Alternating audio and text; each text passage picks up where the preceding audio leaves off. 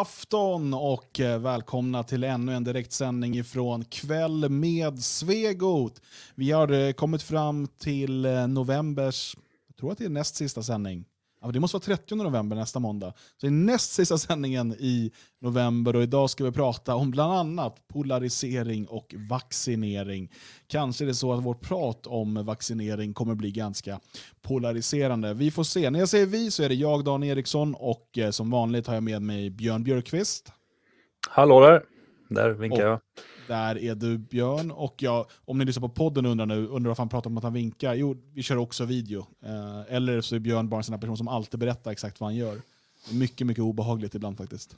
Eh, Magnus Söderman är med denna kväll också. God afton, god afton. Han är här. Han är här, han är ordet. Han är ordet, sanningen, ljuset och mörkret. Mm.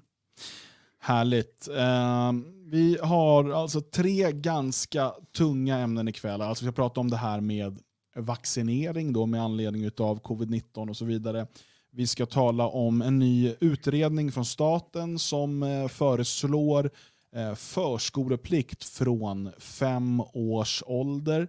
Och så ska vi prata om det här med eh, polarisering, huruvida den faktiskt är ofrånkomlig i dagens samhälle och kanske till och med nödvändig. Sen titta lite i spåkulan och vad betyder det här för framtiden, framtidens statsorganisering och så vidare. Det är ett stort, stort ämne. Eh, vi får se hur eh, djupt vi hinner gå i det idag. Men det är en, en viktig fråga för att veta hur vi ska agera eh, framöver, vi nationalister. Hur har din helg varit, Magnus? Mm, den har varit bra, vill jag minnas. Jag arbetade igår. Det är ju snart dags för nationalisten igen. Ska komma ut med ett tionde nummer för året så att, uh, den satt jag och uh, trixade med. Um, sen på lördagen minns jag inte riktigt vad jag gjorde. Men det var säkert någonting vettigt och bra. Var jag inte i huset månne? Vad för mig det? Jo men det var ju sån här eh, uh, kampsportsträning i huset. jag var inte med men jag var där. Så att jag var i huset. Jag har jobbat i helgen. Så kan vi säga. Du har jobbat i helgen ja. ja Mm. precis. Det var eh, utbildning i realistiskt självförsvar där man bland annat fick lära sig hur man kan bemöta angripare som attackerar en med kniv och eh, lite Gaffel. annat. Och gaffel. Det är ungefär samma teknik faktiskt. Mm. Eh, däremot när det kommer såna här, såna här ätpinnar då är det väldigt, väldigt svårt för då vet man också att de kan kung fu.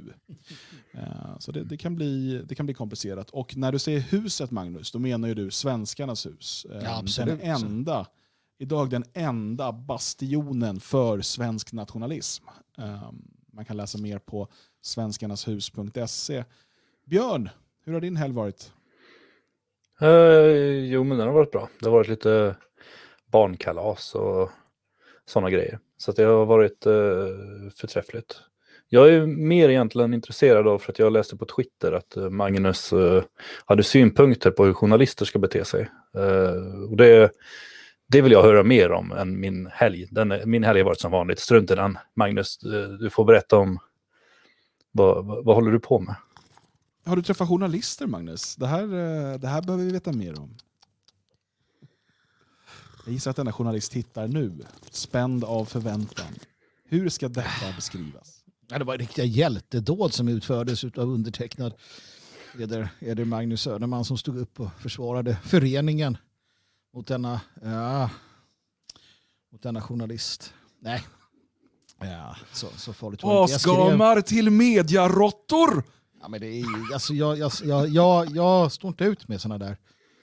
Det är bara så. Det var, det var ju givet på förhand någonstans. Men eh, det var faktiskt eh, hennes fel eh, den här gången. Någon jävla gräns får det ju vara. Alltså, det, som- det var inte svårare än så här. Ehm, vi har svarat på lite frågor till Mariestadstidningen. Ehm, och eh, då ville journalisten Malin eh, komma förbi och ta lite kort, sa hon. Naturligtvis vill hon ju också prata lite. Eh, och eh, ja, tittade lite på biblioteket och, och insinuerade att jag inte läser böcker och ja, sådana där saker. Eh, Det, det är ju taskigt. Du har ju dessutom skrivit fler böcker än de flesta. Jo, alltså det bottnade ju i att hon frågade hur biblioteket var eh, kategoriserat. Och det sa jag, det har jag ingen aning om. jag, jag, vet inte, det är en medlem som gjort det. Ja, du kanske inte känner inte till ditt eget bibliotek. Ja, du kanske inte läser så mycket böcker. Så där någonstans sattes ju själva agendan då. Och, och jag visste, hon är ju lite sådär, det vet jag ju sedan tidigare. Tänkte jag, ja ja okej, det, det är så det är. Hon får ta sina bilder, hon ska snart gå. Tänkte jag. Det här var ju halv nio på morgonen. Uh, och, och ja, går ner och sätter oss i, i lilla... Det var söndag morgon också va? Nej, det var i morse. Det var nu. Var det nu i morse? Ja, det var nu i morse. Oj, oj. Allt bara flyter ihop här. Ja. Fan, jag ringde ju dig sen. Du, du ringer mig hela tiden. Jag vet inte ja, det, jag gör ju det. det. Är sant. Jag ringer och berättar vad dumma saker jag har gjort här i Sverige. hur, jag, hur ska, kan du sopa upp efter mig? Liksom? Ja, precis. Men nej, nu, nu har vi en i källaren igen, Dan. Vad fan. Det var inte så här det skulle bli. Uh, nej, men så sitter vi där då och jag liksom, ja, pratar lite. Och så, hon har ju ett problem och det är att hon ska få allt att handla om Elgarås. Ja, och det är hennes naturligtvis jobb eftersom hon är lokal eh, journalist. Men eh, föreningen har ju Alltså, vi bedriver ju ena sidan eh, aktiviteter här, men det är ju inte så mycket mer än att vi har hus och vi bor här och så. Och vi har lite idéer om det, men vi har ju också ett större mål. Och, uh, som, som, den som har läst visionsskriften, vilket hon säkert inte har gjort. Uh, jo, hon har citerat ur i alla fall. Hon pratade med mig ja. i fredags. Och, nej, men som du säger, bara konstatera det att allt när vi talar om liksom, analyser av större skeenden och så vidare så försöker mm. hon så här, ja, men stämmer det här på Elgarås? Typ om vissa pratar om eh, kriminella invandrargäng som sätter upp vägspärrar i Hammarkullet. Va? Är det mm. verkligen ett problem i Elgarås? Mm. Nej, nej, nej, det är det ju inte. Det, det är nej, precis. Det, det, är ju inte det. Uh. Men nej, så, så pratades det lite fram och tillbaka, men sen så ja, kom vi in på uh, att uh, Eh, kom vi in på att eh, jag konstaterade helt enkelt att, att vi har rätt. Eh, alltså det fria Sverige, jag själv oftast. Uh, och, så. Och, och, då menar hon att jo, men det finns ju många uh, föreningar och organisationer som säger att de har rätt. Ja, sa jag. Och skillnaden mellan dem och oss är att vi har rätt. Och då så sa hon, ja men det finns ju, det säger de också. Jag sa, skillnaden är att vi har rätt. Och så satt vi så där ett tag och sa, vi kan hålla på så hur länge som helst. Va? Eh, och jag menar att vi objektivt har rätt också, eh, ska jag be att få tala om på många punkter, inte i allt naturligtvis. Det, det är ju det är sånt som vi inte vet för en, för en fullbordat faktum. Men den grundläggande analysen och, och, så vidare om folkutbytet och vart Sverige är på väg och sådär. Det är eh, i allt väsentligt rätt. Och då sa hon, ja, eh, Eh, i, i snabb följd då att Ja, det, det, det är många, alltså de säger att de, de tror att de har rätt, eh, sådana där sekter. Jag har varit med i en. Uh, och, och då, då så sa jag, jaha du kallar oss sekt. Då får jag be dig bara gå härifrån. Adjö med dig. Då var det slut på det roliga. Och då, då förstod hon mig kanske inte riktigt. Jag sa tvungen att säga åt henne igen att då får du gå härifrån. Det är inte svårare med det. Um, och då tyckte hon att jag blev det lite kränkt nu. Och där tänkte jag ju att man kunde, man kunde kontra med en del saker. Till exempel, du kommer inte till vårt hus din jävel och tror att du kan sitta här och förolämpa oss genom att använda det där ordet. Eh, I sådana fall kastar vi ut det. Jag hade gärna gjort det med liksom, eh, ja. Så, men eh, i alla fall, för det gör man inte. Ganska enkelt. Så då åkte hon ut helt enkelt. Eh, och hon är inte välkommen tillbaka eh, under my watch, kort sagt. Uh, för att någon jävla måtta får det vara. Va? Den här jävla människan har ju suttit och, hetsat och härjat i tidningen tidigare. Vi tänkte väl att hon kunde väl få en chans till. Men det går ju inte. Jag vet inte, hon är väl folkpartist. Uh, sån där jävel som röstar på Bengt Westerberg när det gav sig. Usch.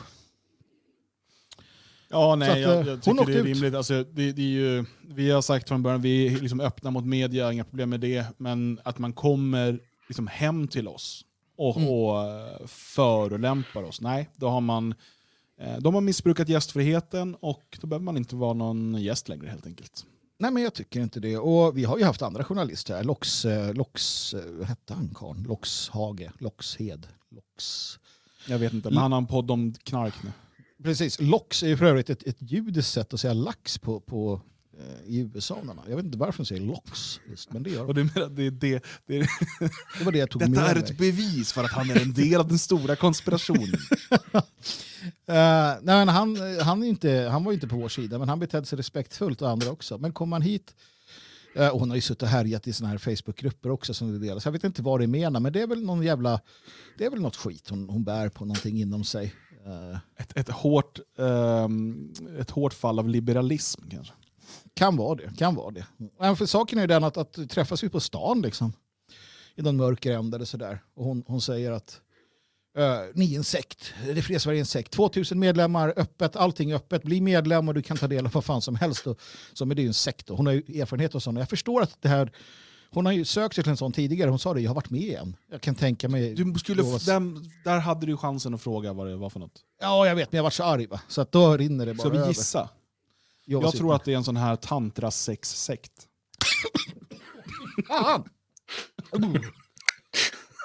Fick du obehagliga bilder nu eller? Ja, det där var inte alls kul Dan. Nej. Det var jobbigt. Um, nej, jag, Jehovas vittnen.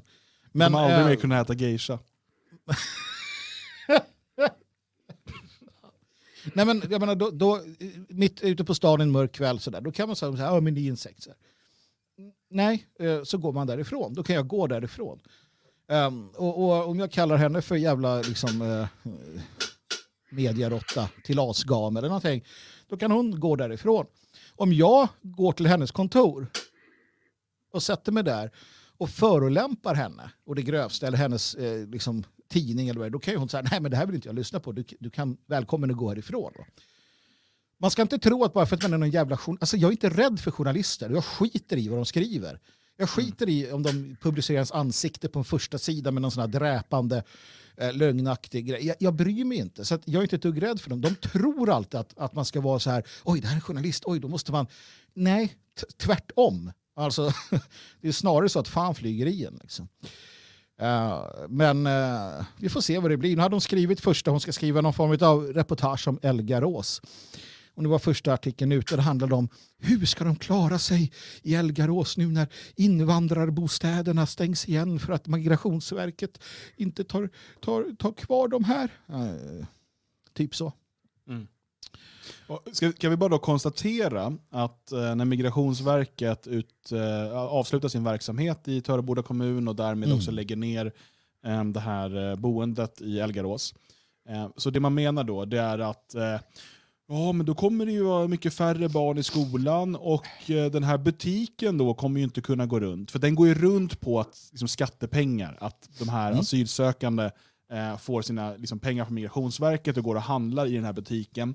Som liksom drivs av också någon sån här utlänning som verkar, helt ärligt, ha ganska svårt för hygien. Jag har kommit in där när han sitter barfota. Och det, är en, Mm. Ja, det är ju vedervärdigt. Och jag kan säga, vi handlar aldrig där, men man måste hämta Nej. post där. Så man är tvungen att gå in för att se det. Men det är en mur av någon jävla liksom, o, ohygglig doft när man Ja, eller, det- det är bara- luktar. Det är ja. vidrigt. Hoppas de Eh. bränner huset när det är klart. Och, och så här, ja, men då kommer Elgerås butik försvinna. Vi är beredda att driva en butik, absolut. Eh, det har vi sagt från början. Eh, vi kommer dock inte få det här statliga stödet såklart som, som går dit.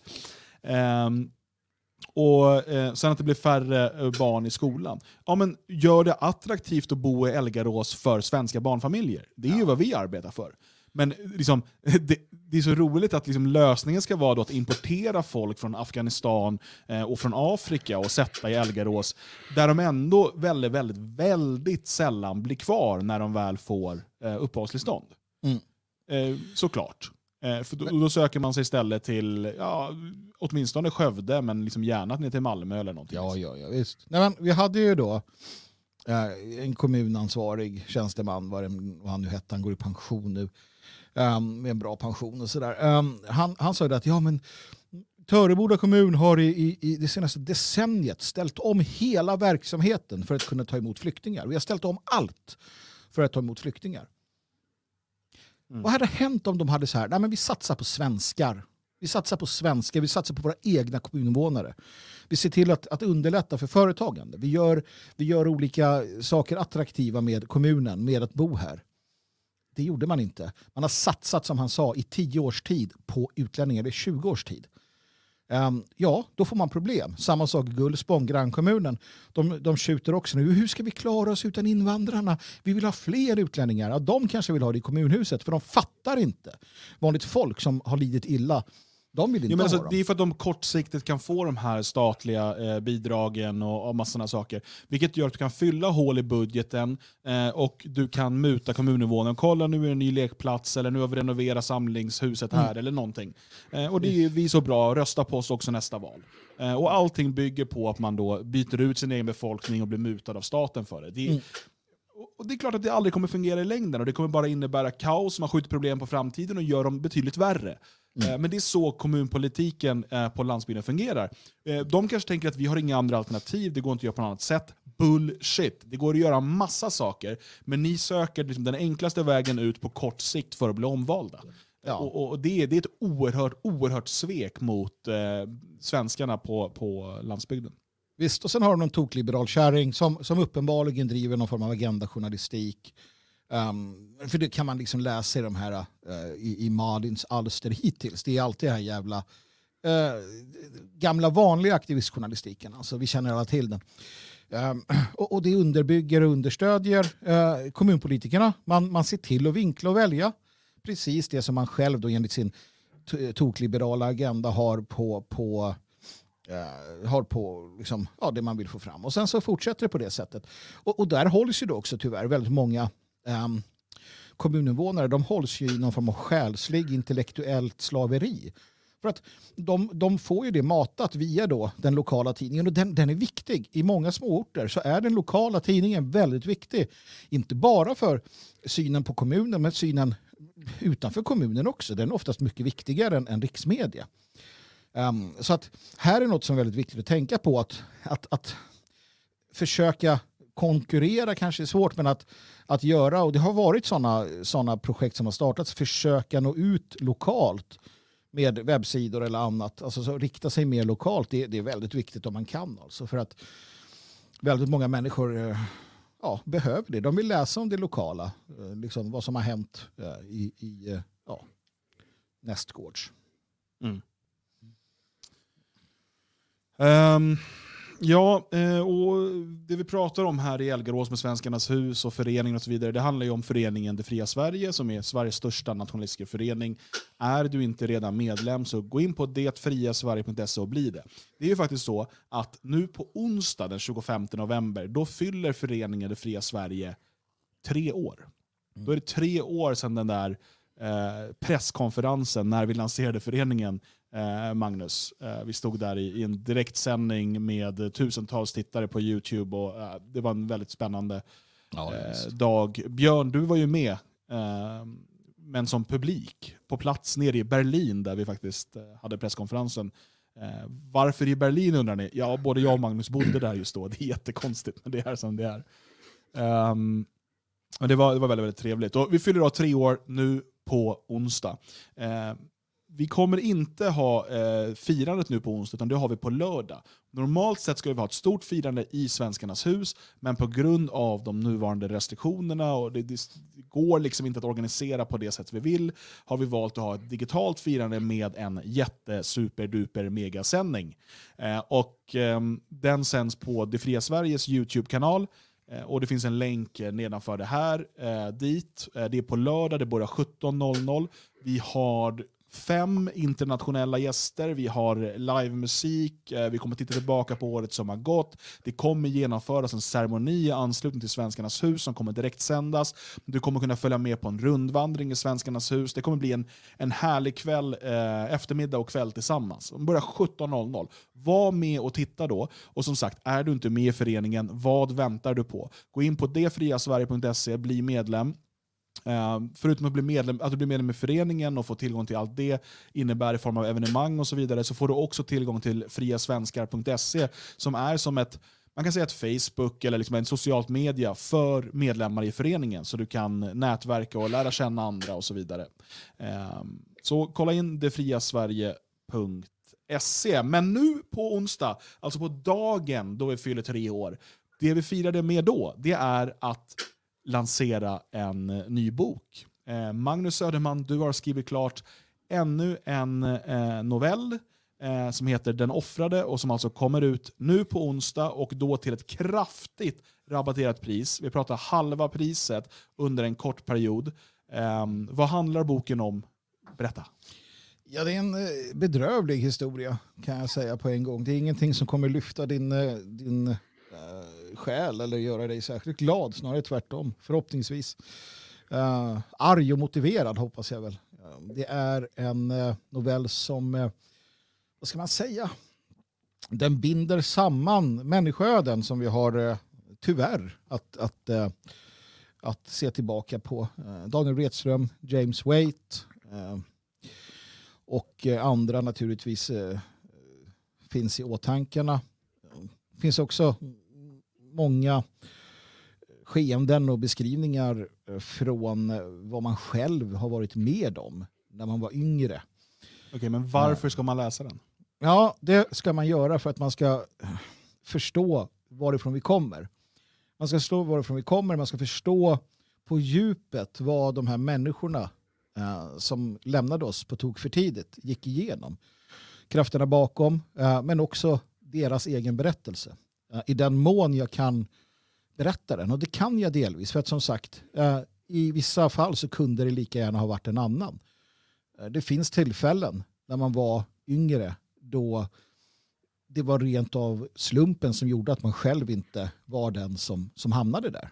Man har sett kniven blänka i, i liksom ögonvrån i en eh, händelse. Och mm tack och lov så, så, hände ingenting mer. Du har blivit skjuten efter dagen. Till exempel, den kunde lika mm. gärna satts i bakhuvudet på dig. Um, sånt som unga nationalister råkar ut för. Uh, och det är en berättelse om dem till dem och det är också ett sätt att, att i min värld i alla fall för egen del stänga den delen nu. Um, jag tänker inte skriva så mycket mer om det. Um, mina böcker hittills har varit ganska dystra och det är inte så konstigt. Va? Men jag tänker fokusera mer på att, att um, i fram, framtiden då göra lite, lite mer uh, segerrika och uh, hämndgiriga uh, skrivanden när jag väl får tillfälle till det. Mm. Eh, så att, eh, nej men det är väl det i grund och, i grund och botten vad det handlar om. Det är, det är en plikt gentemot de döda och de levande att komma ihåg och, och ja, läsa om det. Den kommer då ut på Det Fria Sveriges butik som du hittar på butik.detfriasverige.se. Nu på onsdag till halva priset här i början. Eh, passa på att beställa den. Beställ ett gäng. Det kan också fungera som julklapp eh, eh, eller eh, gåva till någon som du tycker behöver eh, läsa den bistra verkligheten. Även om det är fiktion så är det baserat på många verkliga händelser och, och långt ifrån någon typ av eh, fantasy eh, vi talar om här. Eh, kommer alltså nu på onsdag. Låt oss gå in på eh, kvällens första riktiga ämne och vi ska prata om det här med eh, vaccinering och framförallt då det kommande eh, covid-19-vaccinet. Det här är ju nu eh, vad eh, alla politiker och andra säger att det här går vi nu och väntar på. Det är det som kommer lösa det. Även om Expressen hade en ganska intressant artikel för några dagar sedan, en sån här längre artikel, Ehm, där man då talar med massa människor inne på regeringskansliet och så, anonyma källor, ehm, men där man säger då att inom regeringen och på regeringskansliet så är det ganska bistert. Man tror inte alls att vaccinet eh, kommer göra att vi går tillbaka till det normala. Ehm, istället pratar ju väldigt många om Ehm, vi pratar om the great reset, vi pratar om det nya normala, build it back better, vi har hört alla de här. Ehm, men vaccinet, vaccinet är det som ska göra att vi kanske kan få gå på fotboll igen eller kunna träffa mormor eller vad det nu än är. Det är vaccinet vi går och väntar på. Och, eh, eller vi, de i alla fall. Och eh, I Danmark har man till och med gått så långt att eh, man, det ligger nu alltså på, på, på bordet en pandemilag som eh, ska kunna, alltså som ja, möjliggör tvångsvaccinering. I Sverige har vi inte riktigt den eh, möjligheten eh, idag. Eh, men eh, om det här går igenom så kommer Danmark kunna genomföra eh, tvångsvaccinering och tvångsmedicinsk, eh, inte bara behandling utan undersökning eh, och tvångsisolering av människor som man tror har en farlig sjukdom. Och Det är klart att det här då eh, hänvisar till covid-19. En, en, en eh, minst sagt dystopisk framtid, eller vad tänker du Björn när, när du hör om Danmarks lagförslag här? Ja, verkligen. Och det är väl inte helt oväntat heller att flera länder kommer att eh, bete sig på det sättet. Inte Sverige dock tror jag. Det är som vanligt, vi har eh, inte förberett oss med sådana grundlagar utan eh, vi, vi, har Sver alltså Sveriges regering får ju istället lita på företag som vanligt. Eh, till exempel att eh, ja, flygbolag inte släpper in folk som inte har vaccinerat sig eller butiker eller sportevenemang eller vad som helst. Eh, på det sättet kan man ju kringgå och i princip skapa en lag. Men, men sen är svenskarna också, har ju varit i alla fall väldigt lydiga. Så att eh, säger eh, statsministern i ett kommande tal till nationen att eh, nu går vi ut och vaccinerar oss, då kommer vi se enorma köer. De blir ju verkligen enorma med att det ska vara två meter mellan varje gubbe också. Så det kommer bli jätteköer. Eh, det såg vi förra gången när det var, var det svininfluensan var det då va? Mm. Det var ju jätteköer då med och det kommer komma nu också. Folk är duktiga på att göra som de blir tillsagda. Mm. Ehm, innan vi talar om det här vaccinet då, vi, det förra, det här svininfluensavaccinet då, det var ju också då, här, det här borde alla ta och så vidare och det här är helt ofarligt. Och sen fick det ju eh, hos alldeles för många eh, väldigt eh, kraftiga biverkningar. Mest kända är väl eh, de som drabbades av narkolepsi efteråt. Um, och nu säger man att det här vaccinet kommer inte alls vara så där eh, eh, liksom farligt som svininfluensavaccinet. Alltså samma personer i stort sett som sa att det här svininfluensavaccinet, ta det, det är absolut inte farligt. Eh, säger nu att amen, det här covid-19-vaccinet, eh, det är något helt annat. Det kommer inte kunna få de här farliga biverkningarna. Hur stor är din tillit till de här uttalandena, Magnus? Eh, noll och ingenting, om jag ska vara helt ärlig. Jag vill också bara säga det att i Storbritannien har man tydligen kommit på ett smart sätt. Jag hörde att man skulle lansera något som heter Freedom Pass. Uh, ett Freedom Pass var ett sätt att bryta den här lockdown som pågår. Om du, om du i, i det fallet då kunde visa att du inte har covid eh, genom att ha, tagit prov då, två gånger i veckan tror jag det var. Alternativt att du visade att du är vaccinerad så kommer du slippa lockdown. Och då får du vandra fritt eh, utan munskydd eller någonting då, eh, på stan. Det är någonting som finns i, i som politikerna pratar om just nu. Då. Så det är ju lite intressant. Freedom pass, va? inte illa. Men eh, nej, det... det jag, jag Men de har redan haft det då? Ja, I Slovakien har man ett liknande. Ehm, Okej. Redan idag. Inte riktigt så, men, men eh, där har det varit så att om du har tagit ett test och varit negativ så har du kunnat typ, röra dig fritt. Och så. Ehm, Vilket, är intressant med tanke på hur virus fungerar. För det kunde ju ta dig då... eh, det kunde ju ta eh, typ en, en... Du kommer ut från test, testet och då hostar någon på dig. Så, då har du det. Det är, som, det, det är bara dumheter. Det är det. Det är bara dumheter. Samma sak då det här med, med att, att man nu säger att nej, men det här vaccinet kommer vara, vara säkert. Saken är ju den att i början när de pratade om vaccin då sa ju samma experter att eh, det tar flera år att få ett vaccin. Det tar flera år att få ett säkert och tryggt vaccin. Det kommer inte gå att, att eh, göra det här snabbt. Eh, det, det, är för, det är liksom för osäkert. Eh, det går inte. Och så höll man på eh, för att vi skulle förbereda oss på en lång, lång tid av elände. Helt plötsligt så kom man på att jo, nej, men eh, under ett år, 95% säkerhet som Pfizer säger, absolut det går, det är inga, inga problem alls. Och sen ja, så kommer ju som någon sån här eh, vaccingubbe sa, eller han var professor eller vad han var, han sa ju att ja, det är ju bra till många vaccin för då kommer man snart se eh, de, de biverkningar och de som har värst biverkningar kan man då plocka bort efter, ett efter ett för att då hitta det här som har, som har bäst. Och sen var det lite olika vaccin beroende på om du är ung eller gammal eller sådär. Det jag tyckte var mest obehagligt var att de kom på, det var WHO som sa det, att man borde vaccinera alla barn först. Det tyckte jag var obehagligt. Ja, det, det är ju alltså... Uh man hoppar över stora delar av den här labbrottefasen eh, i labb. Utan det finns ju andra försökskaniner nu, nämligen mänskligt material. Då. Eh, ut i stor skala bland människor och, eh, och så får vi se hur det fungerar. Och Danmark och, och flera andra länder förbereder nu för hur man ska kunna genomföra tvångsvaccineringar. För det man märker är ju att eh, stora eh, delar av befolkningen i många länder är skeptiska, inklusive i Sverige faktiskt. Större än vad det var 2010. Eh, och man tror ju att det beror mycket på att det här senaste eh, snabba vaccinet som kom fram mot svininfluensan eh, har fått så, som man kallade det någonstans, så negativ press. Mm. det är så jäkla vidrigt alltså. Ehm, eh, och, och jag eh, vet liksom att det finns människor som är väldigt engagerade i de här frågorna liksom kring vaccin och så. Eh, och personligen så Eh, har, jag, har jag inga större problem med, jag tycker alltid att det ska vara frivilligt ska sägas, men jag har inga problem med de här vaccinerna som har eh, lång tid av, av testande bakom sig och så vidare. Eh, och, och, jag är inte så intresserad av den här diskussionen om nej, egentligen behövs inga vaccin, det är bara liksom lurendrejeri och sådär. Utan eh, jag tycker man måste skilja på det, för att det blir lätt när man då talar om det här att man tror att det gäller alla vaccin, när man liksom är skeptisk och sådär. Eh, men här handlar det ju om Eh, ett vaccin som dels eh, inte har gått igenom den rigorösa testning som egentligen ska vara eh, och dels används mot en Alltså när, när, vi talar om människor, jag tror det är under 70, så är det 99,6% överlevnad. Eh, eller något sånt där. Eh, och, och, det är förmodligen högre, för det där också, man talar ju alltid om med covid-19 och inte av covid-19 när folk dör och så.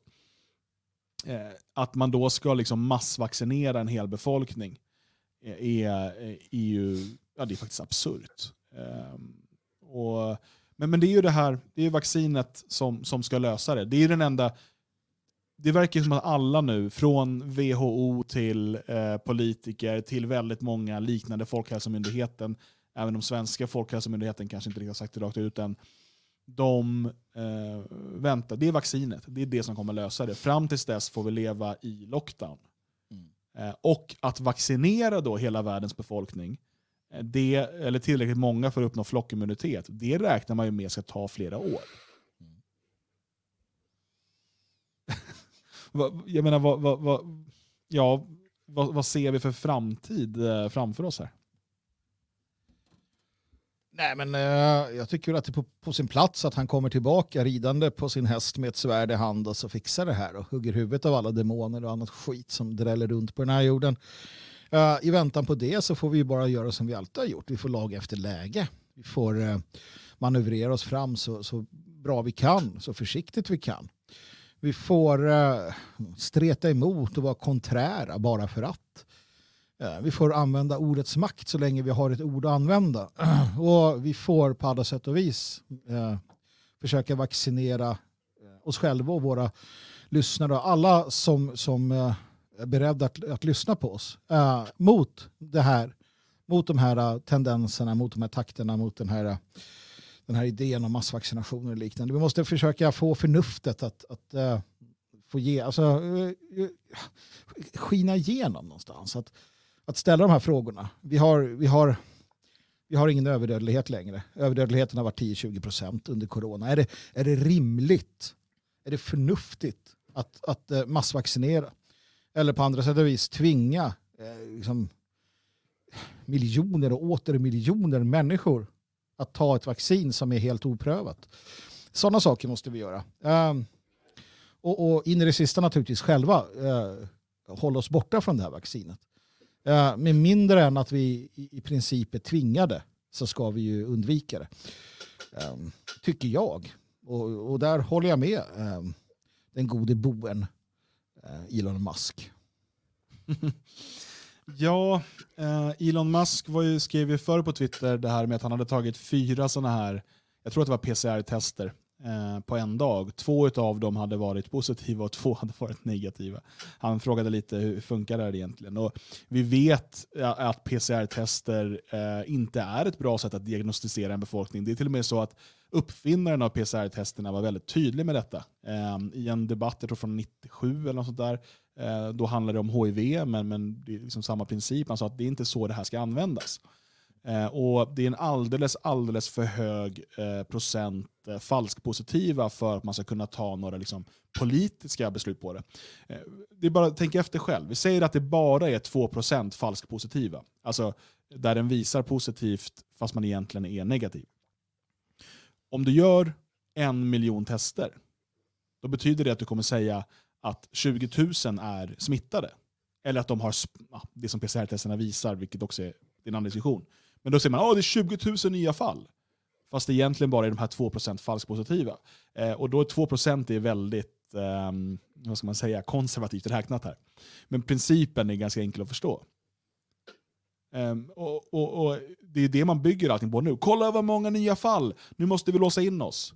Uh, igår uh, höll um, Stefan Löfven ett tal till nationen och så här, nu måste vi ta vårt ansvar, träffa ingen, gå inte till gymmet, träffa inte mormor och så vidare. Eh, men Elon Musk då, som tog de här testerna fyra gånger och, och tyckte att eh, det var underligt att två var positiva och två var negativa. Han har också i en podcast här eh, alldeles eh, nyligen eh, uttalat att han, han och hans familj kommer absolut inte ta det här vaccinet. och och um, han säger så här, There is a, this is a no-win situation. It has diminished my faith in humanity, this whole thing. The irrationality of people in general, då om allt som händer nu kring, kring covid-19. Um, ehm, han menar också att uh, lockdowns och så vidare är det oetiska och att det är en de facto husarrest. Uh, och menar att eh, i, i, Alltså om man ska ha någon typ av sådana åtgärder så är det bara liksom de i riskgrupper som ska hållas i karantän tills, tills som han sa, då, stormen är förbi. Eh, men han kommer inte ta vaccinet och han kommer inte låta sin familj göra det heller. Och det tycker jag är ganska intressant. Eh, vad tänker du Björn? Ja, jag, jag lyssnar inte faktiskt på vad du säger. Jag håller på att läsa om nästa ämne. Jag tycker det är så tråkigt. du hatar vaccin? Ja, men jag, nej men hela covid, vad fan, det är så jävla tröttsamt. Inför det här programmet, bara, ah, nu måste vi kolla på Löfvens tal. Jag slösade bort åtta minuter eller något av mitt liv åt att bara höra att vi ska hålla oss borta från varandra liksom, på olika sätt. Förklarar han samma sak minut efter minut efter minut. Det är ju så tråkigt, alltså vad fan. Kan vi inte bara konstatera liksom att uh, staten vill oss illa, det vet vi de gör det här för att jävlas med oss. Eh, möjligen eh, i någon form av inbildning att det ska bli någon ekonomisk vinst framöver om man, man sparar arbetskraft. Men arbetskraften kommer inte dö ut utan det är ju en liten andel av befolkningen som dör och den lilla andelen är ju människor, det låter väl eh, krast men som ändå skulle dö ganska snart. Eh, till absolut största andel. Vi hade inte märkt av den här sjukdomen om inte media hade skrivit om det.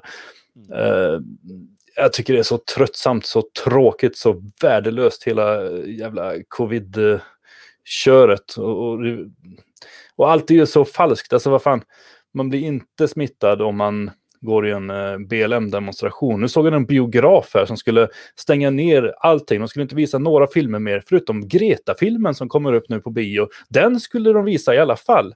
Alltså, det finns ju ingen jävla logik i någonting, utan allt är ju bara så dumt. Så oerhört tramsigt. Ingen verkar ju egentligen ri riktigt på riktigt tro på det här.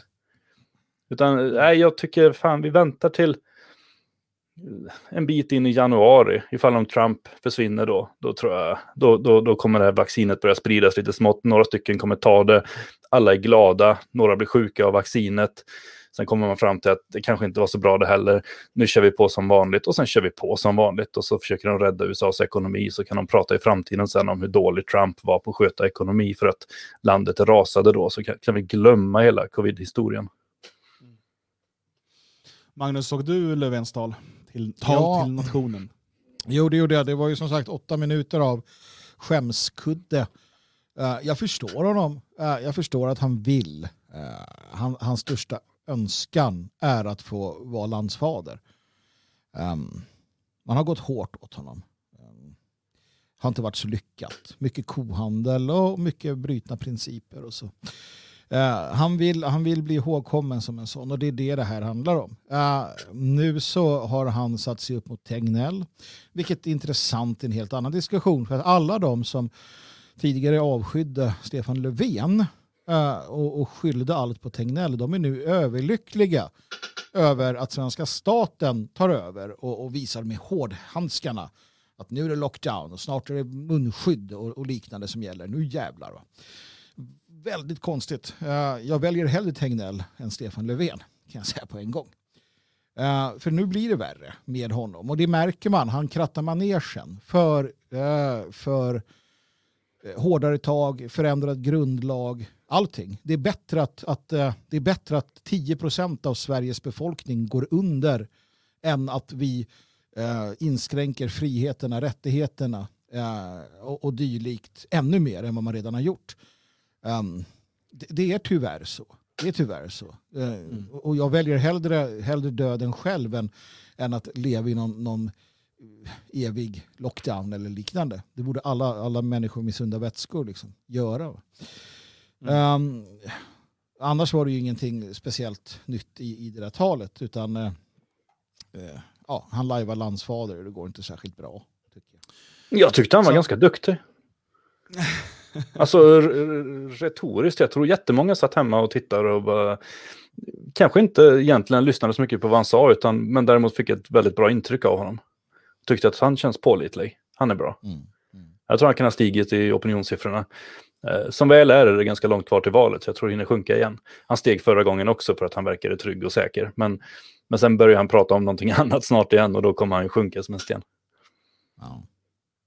Medan vi pratar, så för er som ser videoversionen, så rullar bilder, det är ett hopklipp ifrån um, de demonstrationer mot coronarestriktionerna som har varit i Tyskland och, och eh, polisens uh, våld mot demonstranterna. Uh, vi har ju också sett hur um, polis stormar in hos doktorer som har haft en avvikande åsikt och livestreamat och, och griper dem som om vore de terrorister. Um, och vi har sett från Storbritannien hur man eh, övervakar människors bakgårdar med drönare, hur man stormar in i lägenheter för att kolla att de inte är för många personer i lägenheten. Det här är ju en, alltså en, en typ av tyranni som vi faktiskt inte har sett nivåer av i, i västvärlden åtminstone på jag vet inte hur lång tid. Eh, tack vare eller på grund av tekniken så är det på ett sätt som, som till och med liksom kommunistiska eh, diktatorer bara kunde drömma om. Och eh, det, det, är mycket, eh, mycket obehaglig utveckling. Och jag är, tror inte att de här lagarna eh, som man nu slår igenom, till exempel i Tyskland då, eh, och som vi pratar om i Danmark, att de kommer försvinna. Utan man kommer ju hela tiden häng, ha det här hotet från covid eh, hängande över folk. Så vi måste ha kvar de här undantagslagarna och så vidare. Eh, och eh, Frågan är ju liksom bara vad är deras, vad är deras endgame? Och för att jag, jag vet ju att det finns 10 000 teorier om det och alla kommer ha sin egen och tycker att de har förstått exakta sanningen. Jag är dock rätt övertygad om att de flesta politiker eh, som fattar de här besluten, de gör det för att de tror att det är en bra idé. Alltså att de tror att, att liksom, det här viruset är så farligt. Eh, eller åtminstone eh, att de måste visa att de tar det här på allvar. Och därför genomför de alla de här sakerna. Eh, jag vet liksom att det finns alla teorier om befolkningskontroll och så vidare. Jag har mycket svårt att se att det liksom är något, eh, liksom en, en, plan som tusentals politiker runt om i västvärlden är liksom inbegripna eller införstådda på liksom, och agerar därefter. Utan de tror att det här är bra, det de gör, och att det här viruset är så pass farligt att, att det här är eh, rimliga åtgärder. Um, sen är ju frågan, vem är det som eh, säger åt dem att det här viruset är så farligt och varför? Alltså var, eh, och att det här skulle dessutom vara bra åtgärder. I Sverige har vi ju haft eh, en annorlunda utveckling än i många andra länder. Dels på grund av att våra eh, lagar inte riktigt tillåter den här typen av undantagstillstånd. Eh, men också för att man fram tills nyligen sa att nej, men vi lyssnar på Folkhälsomyndigheten. Eh, det är deras rekommendationer som gäller, politiken ska liksom inte egentligen lägga sig i det här. Det är nu har man ju gått ifrån det. Precis som i nästan alla andra länder, Eh, där man istället sagt, eh, där politikerna har velat visa sig starka och vi tar det här på allvar och så vidare. Eh, och, och därmed har infört eh, tyranniska eh, lagar. Och, och, nu är Löfven på väg åt samma håll. Och jag tror att eh, det, det, är för att han, han vill visa nu att han är stark och han är liksom en landsfader och nu ska han se till att ingen, eh, ingens mormor dör mer. Liksom. Mm, det intressanta tycker jag när man ser bilderna också, och inte bara från Tyskland, från andra håll, det är hur lätt det gick. Hur lätt det gick för eh, demokraturens kreatur, de blåklädda jävlarna, att bara göra så här.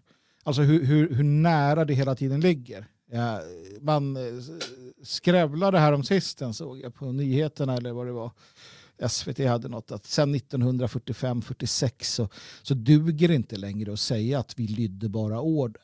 För det var Nürnbergrättegångarna tydliga med. Och det gör det inte. Och det kan ni väl ha i åtanke, eh, konstaplarna. Det duger inte att säga det. Det som man ser spela ut sig framför sina ögon nu. Ni gnällde om Vitryssland. Ni gnällde om Berkut i Ukraina. Med rätta, ja. Ni gnällde om andra, Himmelska fridens torg eller vad du vill. Med rätta. Och nu så ser vi vår egen polis och svensk polis kommer vara precis lika eh, beredvillig att göra detta. Svensk polis, YB Södermalm, eh, Mörkblå eller vad han heter. Alla de här, eh, Pelle Polis och vad fan de kallar sig som sitter där och godhetssignalerar på Twitter kommer vara precis lika beredda att bryta armar och ben av folk som säger att nej men jag vill inte vara inlåst, jag vill inte tvingas ha munskydd, jag vill inte att ni tar eh, ett oprövat vaccin i armen på min, min fyraåring. Då kommer de vara där och trycka ner dig, bryta ditt, din arm och, och spöa dig. Precis som vi har sett på de här uh, filmerna. Absolut, sådana är de. Och det är väl värt att komma ihåg och det är dags för dem att, att välja sida. Vi har från Tyskland sett en del myndighetspersoner inom räddningstjänsten och poliskåren som, som faktiskt har vägrat. Ja, mm. Eller om det var från Frankrike, jag minns inte. I Frankrike nyligen så tog man av sig hjälmarna och så vidare i solidaritet mm. med uh, protesterna. Det var också protester mot, um, där har ju Macron har infört ännu fler lagar nu om att man inte ska få fotografera poliser och så vidare. Inte ens mm. om de begår ett, ett brott. Mm. Alltså det, det, det, lagarna man, lagarna man liksom genomför olika länder nu, klubbar igenom, um, det är ju sådana som kommer bli kvar och liksom, ja, ja. Eh, det är väldigt, väldigt, en väldigt obehaglig utveckling som mm. eh, jag tycker folk tar alldeles för lätt på. Mm. Nej men så är det. Och, och problemet är att, eh, ett annat problem som jag ser, eller ett problem, det är vad det är. Vi pratar polarisering kanske. Så, uh, vi har ju också det. Uh, och, och, jag ser i, i det här, jag är ganska mycket för polarisering i många fall för att det, det får diskussioner som är intressanta och så vidare. Och det är vad det är. Va? Men det här är också en del av det. Och, och, det kan man ju se att du har ju å ena sidan, och det är här som jag känner att det kan bli problematiskt. Å ena sidan har du ju människor då som säger att vaccinet löser allt, lockdowns löser allt, det är det bästa som finns sen skivat bröd. På andra sidan har du människor som hävdar de mest underliga sakerna. Att, ehm, eh, som är så negativa och så enligt mig då, liksom helt åt, eh, de, de går åt andra hållet så, så långt. Eh, allting är bara farligt och nu är det chemtrails, de släpper ut det från luft. Alltså allt det här på en gång och matar ihop det. Och där, där, där har man de två sidorna. Va? Eh, sen finns det naturligtvis grader av det här överallt. Ehm, men de, de, och det, det, är här, det är så ett samhälle ser ut och det är så, så ett samhälle går mot en brytpunkt. Och vi går mot en brytpunkt i vårt samhälle. Eh, och, och, Det är bara att vi får, vi får helt enkelt, vi som är vid våra sunda vätskor, som jag sa, vi får laga efter läge, vi får manövrera på bästa sätt. Um, jag tycker inte man ska göra som en i, i demonstrationen gjorde som jag såg här och ta med sig sin dotter på axlarna för att visa någon form av eh, grej. Um, det tycker jag inte däremot. Man måste förstå vad vi har för krafter emot oss. Ja, samtidigt, eh, Tyskland, mycket det här är inspirerat av måndagsdemonstrationerna i, i DDR. Eh, och det var just, just att det var mormor och, och barnbarn och allihopa. Eh, och de bilderna som kablades ut mm. eh, gjorde att fler skrattade upp sen. Men det de missar, alltså, det de missar nu, det är att det är inte då, utan det är nu. Och, och uh, dels finns det ingen, det finns ingen vänligt sinnad media. Det fanns det då väst var på deras sida. Um, det finns ingen stat som är på vår sida. Det finns ingen media som är på vår sida. Um, och Det är det som är problemet också. De gamla metoderna funkar inte längre. Um, det, det, är jag rätt säker på. Inte ens de här demonstrationerna. Um, det vi talar om här um, är ju faktiskt um, frihet. Alltså friheten att avstå från vaccin. Eh, friheten att kunna bedriva sin affärsverksamhet, sin föreningsverksamhet, friheten att kunna röra sig fritt i sitt bostadsområde, friheten att eh, kunna arrangera sammankomster och så vidare. Allt det här är under attack. Och Det här kommer gå som en liten röd tråd kring det vi pratar om idag. Behovet av frihet gentemot förtryckande stater. För någonting annat som vi ska tala om, eh, och jag tänker att vi ska hinna med det nu, eh, det är ehm, statens eh, nya utredning som rör en utökad skolplikt. Det är ju bara två år sedan det blev skolplikt från sex års ålder, alltså tio års skolplikt. Eh, nu kommer då eh, en, en utredning från utbildningsdepartementet som har beställts av eh, regeringen där eh, man föreslår skolplikt från fem års ålder. Vi har ju talat om det här många gånger och, och varit ganska tydliga med, åtminstone jag och Magnus, Björn får säkert, eh, han får säga om han tycker annorlunda, med att vi vill inte ha någon skolplikt alls. Det handlar också om, det är också en frihetsfråga. Men eh, vi vet också att makten som är vill hela tiden utöka skolplikten, få den att gå längre och längre ner i åldrarna. Den här gången eh, kommer då förslaget med hänvisning till att Sverige har importerat eh, utlänningar eh, en mass under ganska lång tid. De här är dåliga på svenska eh, och det vill man komma åt med att tvinga alla barn, inklusive de som pratar jättebra svenska, att gå i förskolan från fem års ålder. Björn, du satt och läste här när vi pratade covid. Eh, vad, vad, är dina tankar? Mm, ja, precis. För jag har inte hunnit läsa den här utredningen utan jag eh, eh såg i morse ett reportage på Sveriges Television just om det här med att eh, det är så många invandrare som har svårt att klara sig i skolan och det beror på att de inte har lärt sig språket. Och då visar det sig att det beror på att de inte går då på dagis eller förskola som man ska kalla det för. Eh, och så åkte de till Rinkeby och så berättade de att föräldrarna här är jätteoroliga. Och så intervjuade de en kvinna i Huckle, kolsvart var hon. Var det hon eh, jättebrott-Alena? Jag tror nästan det var det. Mm. Jag, jag, vet inte, men det var... Ja, det, det, var textat det också och det behövdes. Och hon försökte tala svenska. Eh, dock rimligare, det som var textat, än det hon stod och hasplade ur sig i någon motgiftshandling vid något tillfälle. Jag, vet, jag tror inte det var samma människa. Eh, det är väl rasisten i mig som tycker alla ser likadana ut. Men det var väldigt illa eh, behandlat språk hon förde fram i, i statstelevisionen. Nåväl, det var, det var bara en bisak. Och då i alla fall så gick jag in och läste artikeln om det där också på Sveriges Television och snappade upp att den där skulle komma idag, för jag hade inte sett det tidigare. Eh, så sen har jag suttit på regeringens hemsida i princip hela dagen och så bara gått in och uppdaterat för att se när den kommer och sen så kom det upp ett klockslag och så gick jag in strax efter det och läste sammanfattningen och sen var jag tvungen att jobba, så då kunde jag inte läsa den här artikeln. Så körde jag bil hem sen och det är jättesvårt att sitta och läsa på en liten mobil samtidigt som man kör. Man får inte hålla i telefonen heller, så det är så jobbigt att ha den liggande på sätet och försöka snegla ner samtidigt som det är någon arg lastbilschaufför som tutar bakom för att man bara ligger i 80 på när de vill ligga i 90. Nåväl, eh, så jag har inte läst hela den här, men, men jag har läst i förväg eh, om den. Det finns bland annat en Eh, Eh, det är väl en Facebookgrupp egentligen från början, eh, hemmaföräldrars nätverk som är väldigt engagerade i de här frågorna.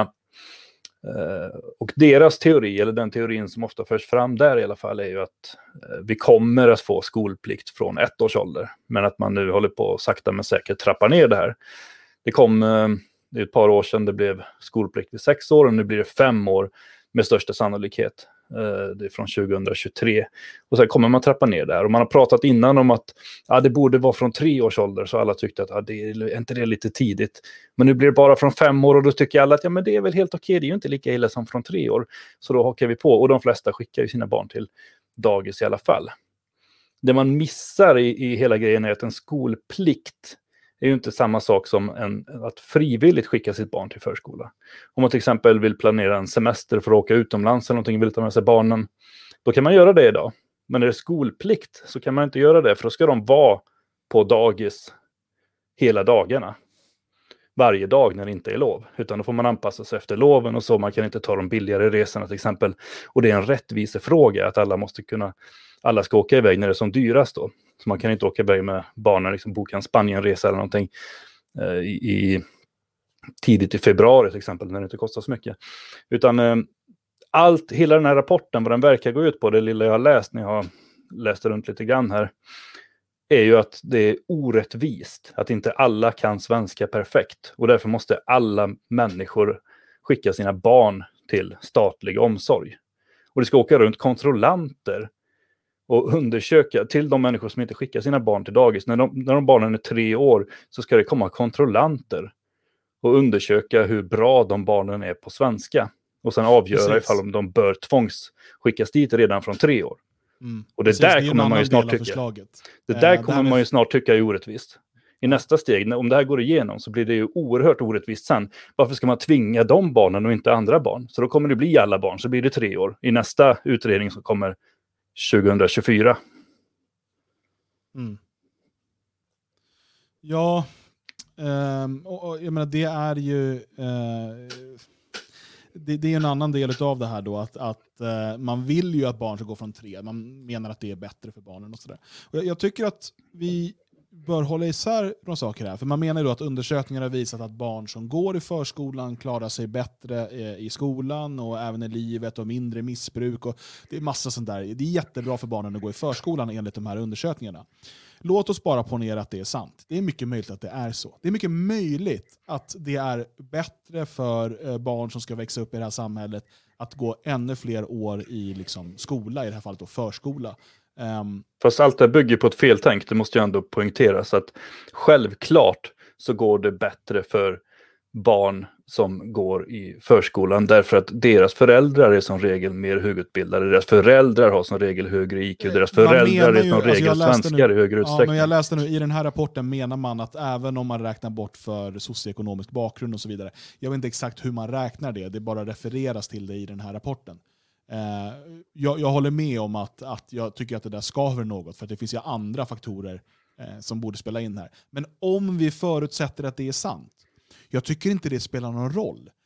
Oavsett om det visar sig att om du har gått i, på, på dagis eller förskola från ett års ålder, om det betyder att du kommer ha större chans att komma in på universitet, så betyder inte det att det betyder att staten ska ha rätt att med tvång sätta mina barn i förskola. Det är två olika saker. Det är fortfarande så att de här barnen, det är inte statens barn. Eller så här, det bör inte vara statens barn. Det bör vara familjens, det bör vara föräldrarnas ansvar och deras uppgift att avgöra om de vill ha barn på förskola eller inte.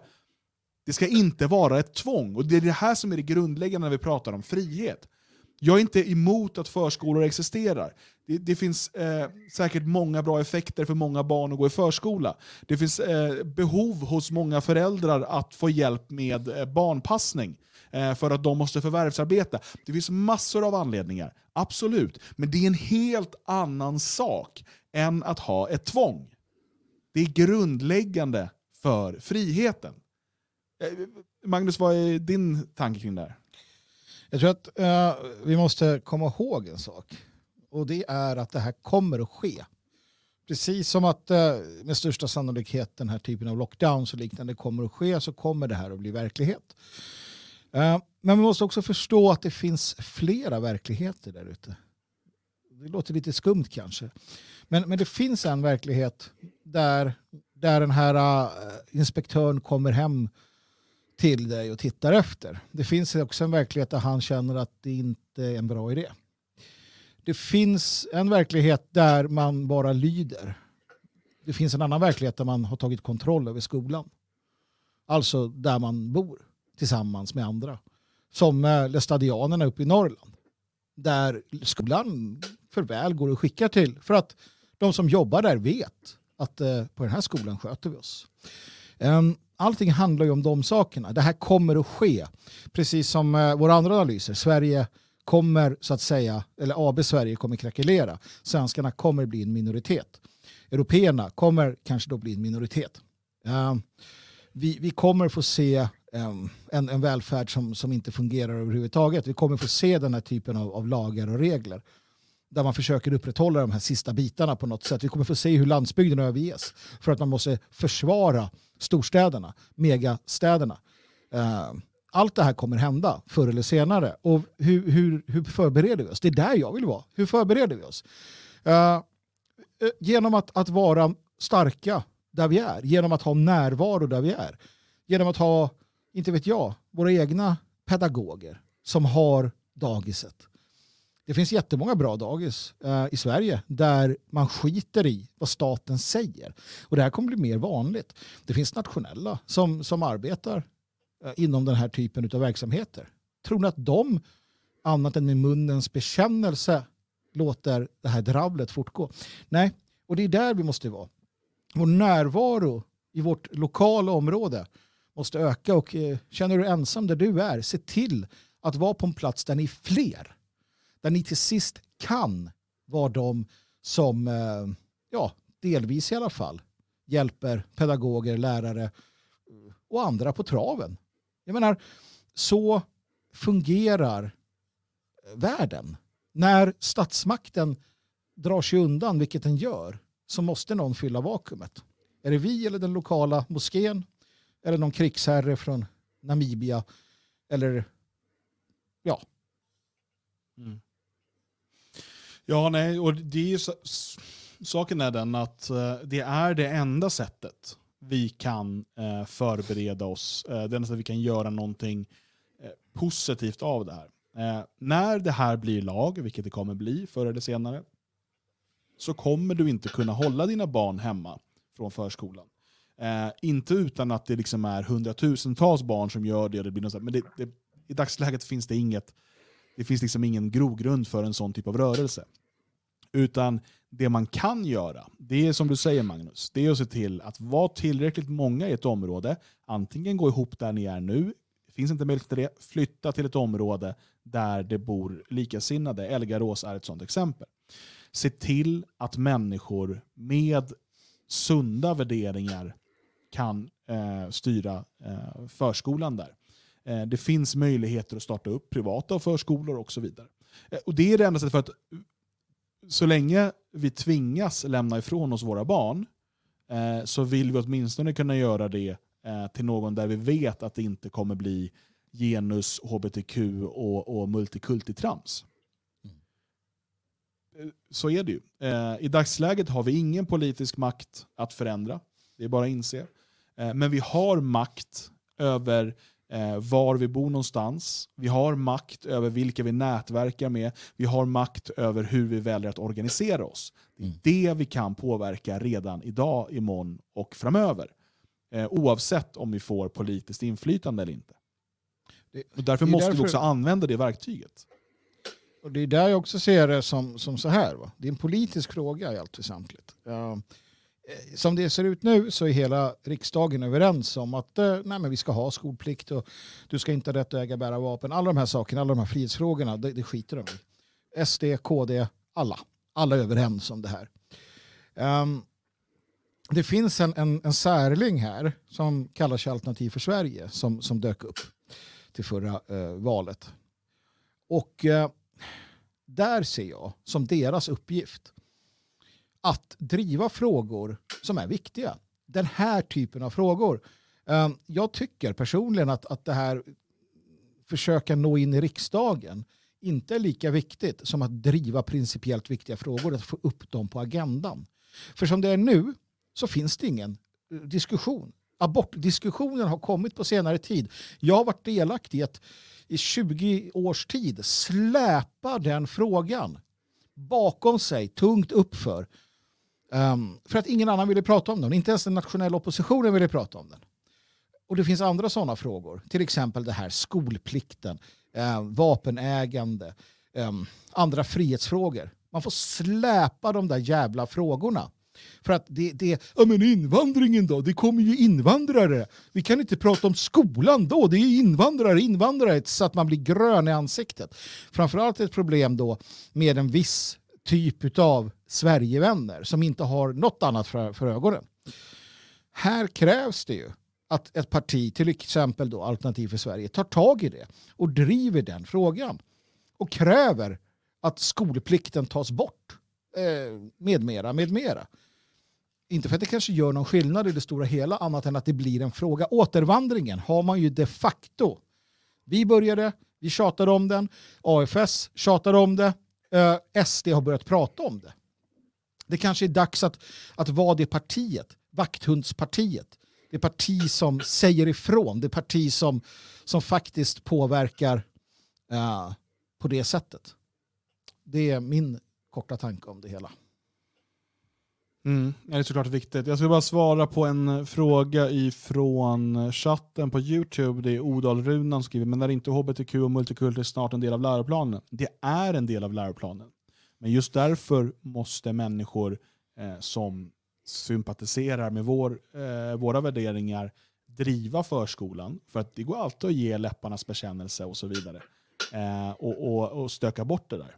Men för det är inte så att det där behandlas lika på alla förskolor. Ehm, jag har viss insyn i det här och vet att eh, beroende på var, ehm, var du sätter ditt barn så kommer det vara väldigt annorlunda. Många kommer ha mycket fokus på det här och liksom, eh, genustrams och sånt här. Medan andra stökar bort det där rätt fort och har det avklarat och, är liksom rimligare. Ehm, det måste man ju veta. Sen ja, det står i läroplanen och det, det gör det redan. Men om vi ska vara lite sån då. Ja, Vetenskapsskolan i, i eh, Göteborg var det va? Lär ut, lärde ut i princip eh, liksom, uh, islamism. Mm. gick alldeles utmärkt. Du har någon lektion med, med hbtq och sen så är det klart.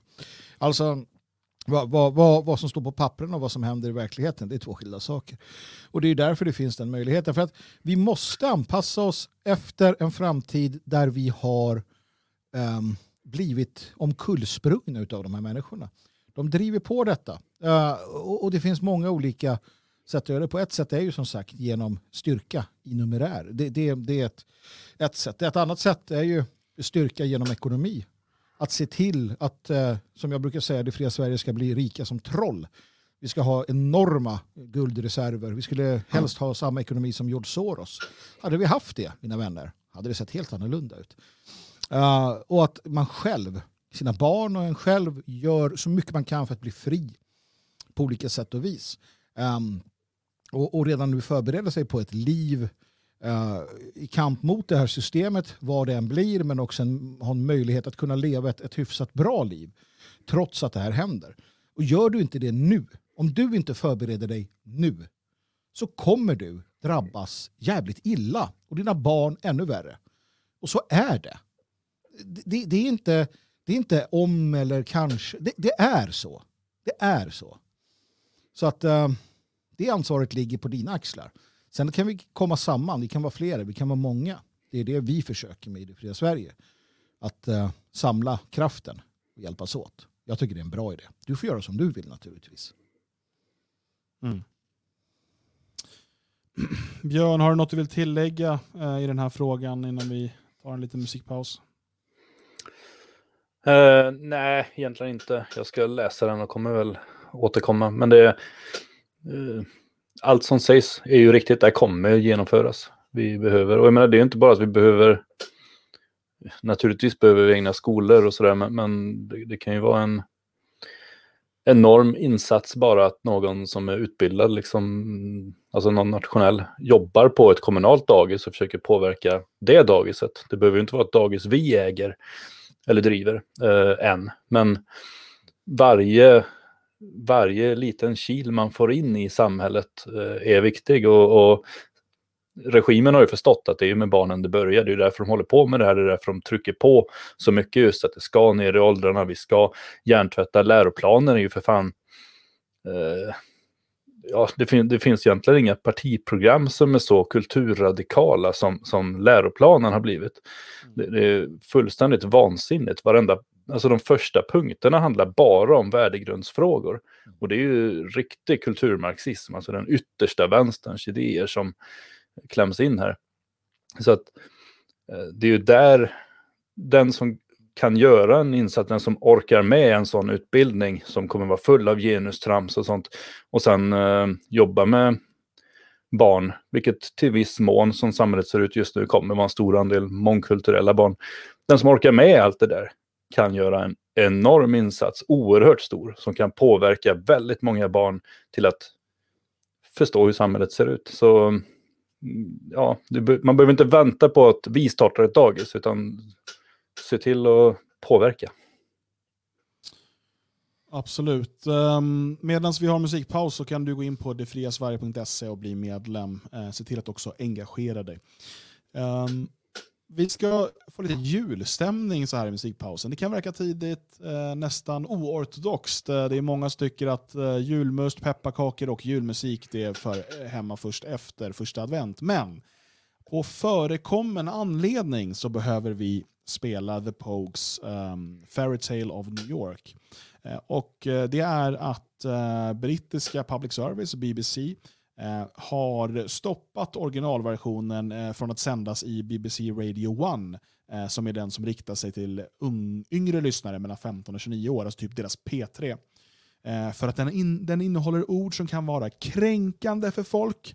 Usch, usch, usch. Så då har de en, en lite nyare inspelning då, där de har bytt ut de här orden så att ingen ska bli triggad och dåligt. Så att vi, vi spelar originalversionen eh, och när vi är tillbaka, då ska vi snacka om polarisering. Tack.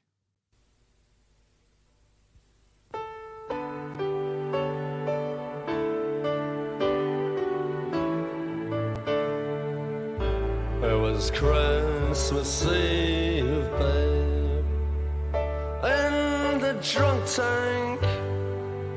An old man said to me, Won't see another one. And then he sang a song, the rare old mountain tune. I turned my face away and dreamed about you. Got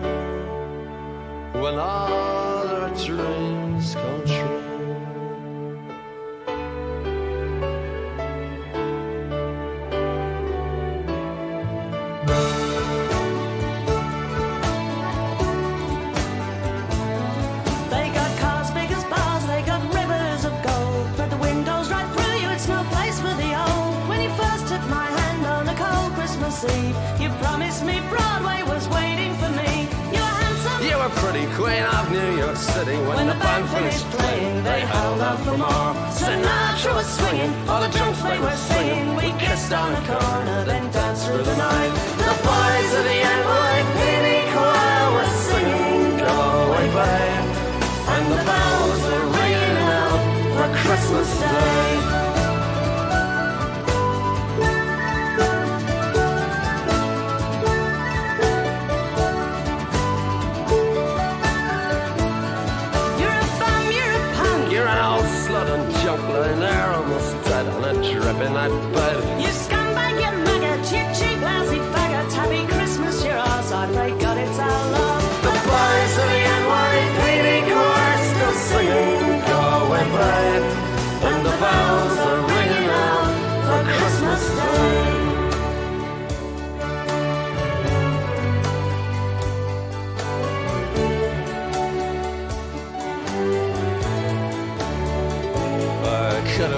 Someone. Well, so could anyone. You took my dreams from me when I first found you. I kept them with me, babe. I put them with my own. Can't make it all alone. I built my dreams around you. The boys of the And the bells are ringing out for Christmas Day.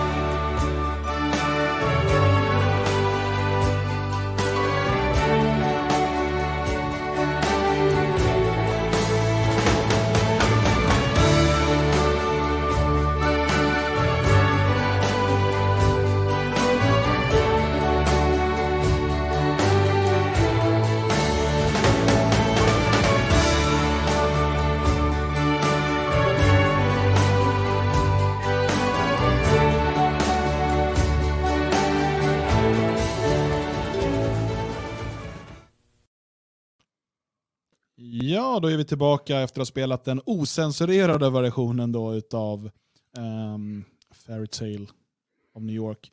Um, och jag såg att det konstaterades i chatten här att um, Shane McGowan själv har sjungit in den eh, uh, PK-versionen. Det stämmer, jag tror han gjorde den på 90-talet någon gång. Um, men det här är originalet och det är så den ska så den ska låta. Vi får passa på också att välkomna både Mikael och Anders som har löst medlemskap i föreningen här under sändningens gång. Ehm, så varmt välkomna. Är du inte redan medlem, gå in på detfriasverige.se och eh, bli medlem idag. Vi ska nu tala om polarisering. Det här är ju ett ord som eh, har blivit väldigt hett i debatten de senaste fem åren framför allt. Och eh, kanske pikat lite grann med Trump. Att han, han driver på polariseringen och så vidare. Och det här är ett ämne vi har diskuterat kring ett flertal gånger eh, tidigare. Varför ser det ut så här? Går det att göra någonting åt det? Eller är det rent av nödvändigt? Och jag tänker att vi ska återbesöka det här. Att jag, eh, ju mer jag funderar på det, och jag håller på och, och skriver en hel del i ämnet eh, just nu för ett projekt som jag inte tänker säga vad det är, för att då kommer Björn säga när fan blir din bok klar? så, så, eh, så inser jag att den här polariseringen är ofrånkomlig. Eh, för att lands, medielandskapet och, och liksom hur världen fungerar har förändrats i grunden. Framförallt tack vare eller på grund av internet. Ehm, sanningen är ju den att eh, vi eh, har idag tillgång till så oerhört många nyhetskällor. Eh, vi eh, kan helt bilda oss eh, liksom vår eh, världsbild eh, från nyheter av helt olika karaktär. Vi kan läsa om samma nyhet eh, med två helt olika vinklingar. Eh, och Det här är ju generellt sett bra, speciellt om människor någon gång i framtiden lär sig källkritik och liksom hur man ska eh, tolka vissa saker och så. Men, eh, och det, det är i grunden bra. Men när man vill bygga ett ihophållet samhälle så är det oerhört viktigt att en stor del av befolkningen delar världsbild, delar beskrivning av verkligheten. Och det är ganska enkelt att det blir så i ett eh, monomedialt landskap. I Sverige eh, har vi under lång tid fått välja mellan tidning A från Bonnier eller tidning B från Bonnier. Möjligtvis en tidning A från Schibsted och en tidning B från Schibsted. Grovt förenklat. Vi har såklart haft liksom C, eh, centerpress och så vidare, lokaltidningar och sånt.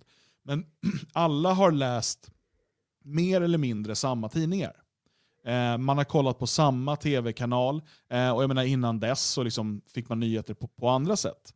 Eh, man har lyssnat på samma radiokanal och så. Idag kan man välja att eh, få sina analyser från Kväll med Svegot eller från Feministiskt perspektiv och du kommer inte ha samma syn på världen om du eh, lyssnar eh, på oss som om du bara lyssnar på Feministiskt perspektiv.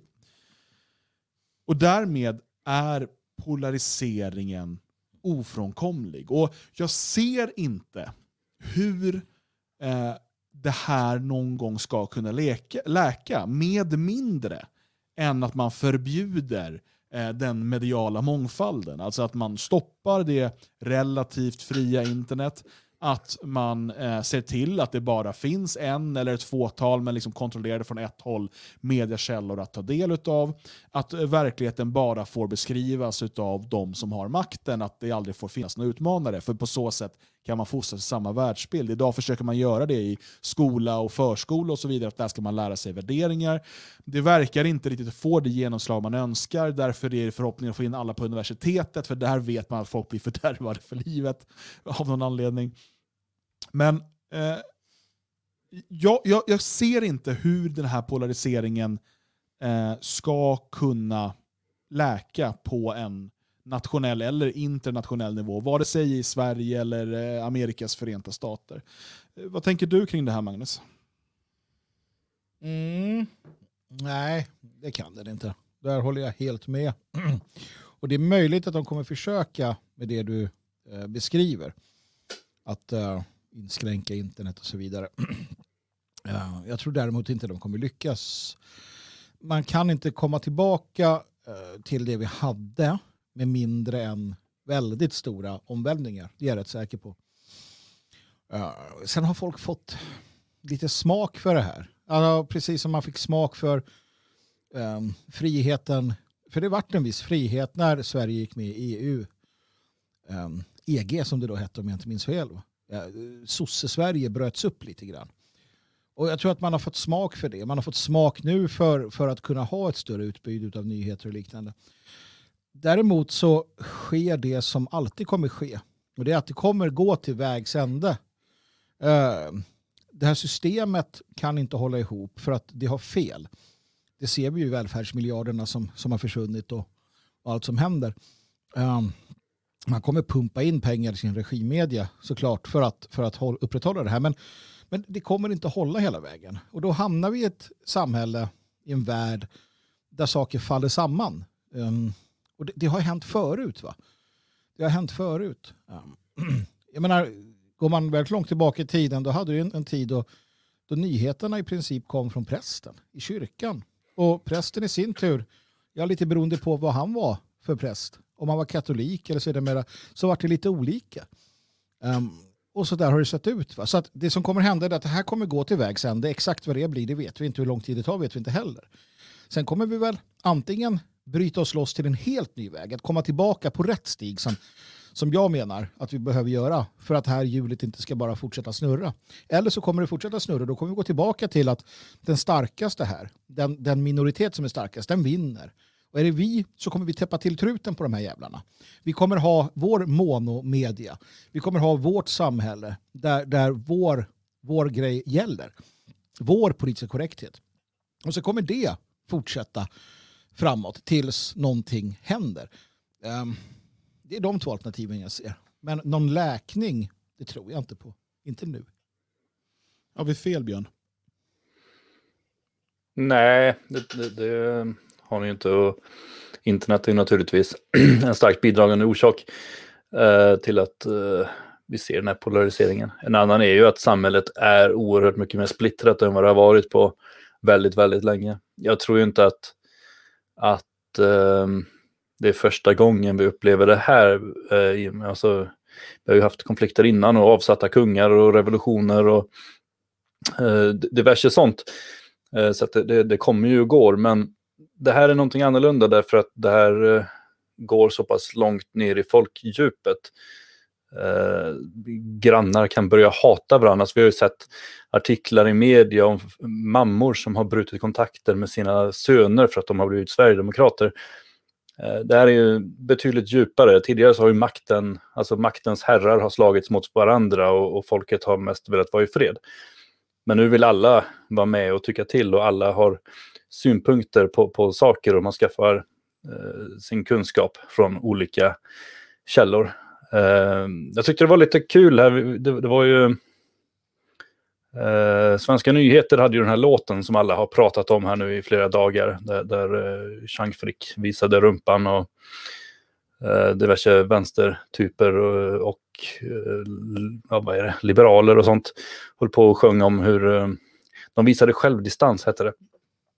Och, och reaktionerna som har varit efteråt visar ju också lite grann vad det här handlar om. Därför att väldigt många på vänsterkanten är ju vansinniga.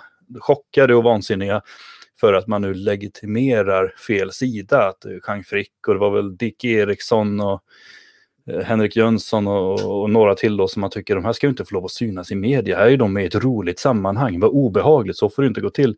Samtidigt som då högern eller de nationella och Sverigevännerna sitter häpna över att vänstern visar självdistans. För det har man aldrig sett tidigare. Alla är chockade, men av olika orsaker. Då.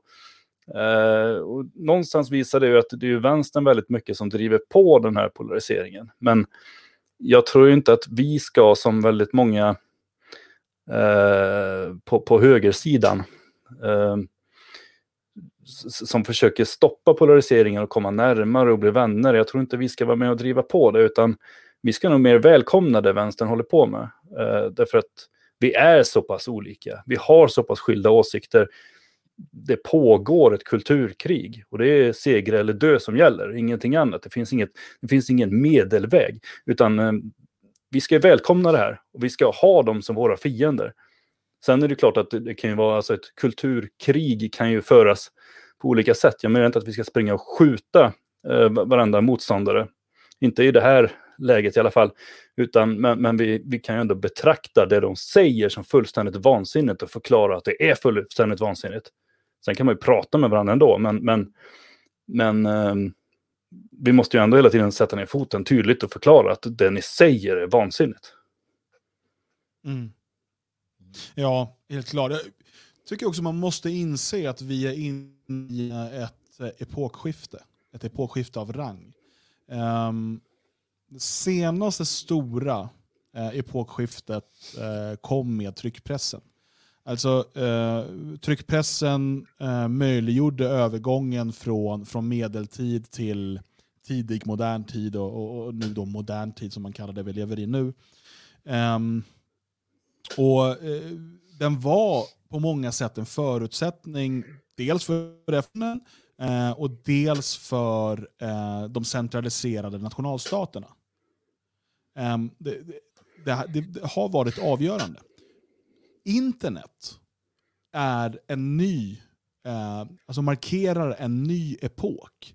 Och därmed skulle jag också vilja hävda de, de gamla centraliserade nationalstaternas död.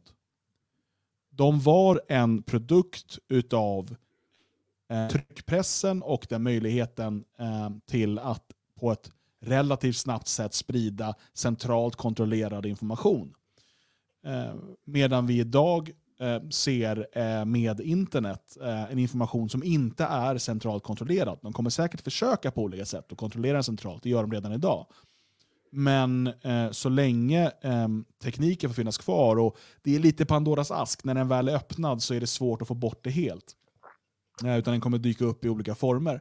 Eh, så eh, går vi in i en ny epok, kanske den, den digitala tidsåldern. Och jag ser inte att de eh, centraliserade nationalstaterna så som vi känner dem från eh, 17, 18 och 1900-tal, Ehm, um, 16 och 1500-tal till viss del också, Um, att de håller eh, ihop i framtiden. Just för att befolkningen saknar en gemensam berättelse. Och vi som nationalister, eh, som betonar nationen, alltså det gemensamma eh, ursprunget eh, som gemenskapsbyggande, ehm, vi ser gärna liksom, såklart på nationalstaten eftersom att staten ska organisera nationen. Ehm, eh, att det ska fungera som gemenskapsgrund. Och det gör det om man också har samma berättelse. Det är därför vi, när vi talar om eh, svenskar och fria svenskar, alltså det finns människor som är etniskt sett svenskar, men som skiter fullständigt i om det finns en svensk eh, nation om 50 år eller 100 år. Som eh, skiter fullständigt i om deras barn har en svensk identitet eller identifierar sig med Kanye West eller någon, eh, form, något Formel 1-stall eller vad det nu är. Eh, det, det är liksom irrelevant eh, för de här människorna. Och då har vi liksom inte en gemensam berättelse, vi har inte en gemensam strävan, en gemensam vision. Eh, och då kan vi inte bygga ett sammanhållet samhälle. Det jag menar är inte att varje individ måste ha samma berättelse, men det måste vara en övervägande majoritet för att man ska kunna vandra åt samma håll. Och eftersom att information inte längre kan eh, kontrolleras centralt eller på grund av deras, dess tekniska förutsättningar då begränsas så pass mycket att det inte går att få den här eh, mångfalden som man har idag i, i, i medial väg, eh, Eh, så kan man inte bygga den typen av stater med mindre än liksom, att man stoppar det. Eh, stoppar den här ja, internet och, och relativt fria internet och så vidare. Eh, och ni får gärna liksom stoppa mig och säga att jag har fel, för, men om ni inte tycker det så kanske vi måste fundera kring det här. Och självklart, vi tre har gjort det och liksom vi som grundade Fria Sverige har gjort det eftersom det Fria Sverige är en produkt av resonemang kring det här under lång tid. Eh, men du som tittar nu eller som lyssnar eh, måste också kanske fundera på det här. För att jag eh, ser alldeles för många människor som jag trodde hade förstått det här klamra sig fast vid en tid som håller på att dö ut. Man, man, man tror ändå någonstans att jo, men staten kommer lösa det här och bara vi röstar rätt eller går ut och plakat och demonstrerar på stan, då kommer det att lösa sig. De kommer ta sitt förnuft till fånga, allt kommer bli bra och så kommer vi dansa halleluja runt midsommarstången och allt blir underbart och fred och frihet och svensk framtid. Den förändringen kommer inte ske på det sättet, utan vi kanske, hinner- vi kanske hinner komma in på det idag, men jag ser en helt annan, en helt annan framtid. Jag ser en svensk framtid, jag ser en nationalistisk framtid. Men jag ser den inte inom ramen för den nuvarande svenska staten, för Sverige AB. Jag, jag kan inte göra det, för att eh, vi har inte den gemensamma berättelsen och så länge vi har ett relativt fritt internet så kommer det inte att ske. Eh, och jag vet inte ens utan internet om det skulle gå, eh, med tanke på den frukt som vi redan har fått smaka av. Jag vill släppa in er. Ja. De eh, kommer försöka bygga nya identiteter. AB Sverige. Såklart. Jag, jag har alltid sett det här. Mina, en, en, en bra filmserie. Det är ju med hon, eh, hon eh, vad heter hon nu igen? Och zombisar och grejer. Uh, Umbrella Corporation heter det. Inte filmen då, men det, det är det här företaget som styr hela världen och har släppt lösa det eländet. Eh, Sverige AB är ju så, eller AB Sverige och, och alla de här andra e- enheterna. Jag ser det lite som så. De, de är ju vad de är och, och man har under åren frigjort sig själv mer och mer till den grad att eh, ärligt talat enda orsaken till att man, att man lyder eh, AB Sverige det är ju för att det är lättare för tillfället att göra det än att inte göra det. Det är för att de har våldsmonopolet, de har makten. Um, och det är vad det är. Va? Men, men skulle en situation uppkomma då man inte behöver göra det lika mycket, när de drar tillbaka sina inrikestrupper, när de får problem på andra håll, vilket de kommer få, återigen i storstäderna, som de kommer vara tvungna att försvara, ehm, då kommer inte jag frivilligt att söka mig till eh, situationer där jag måste lyda AB Sverige, snarare tvärtom.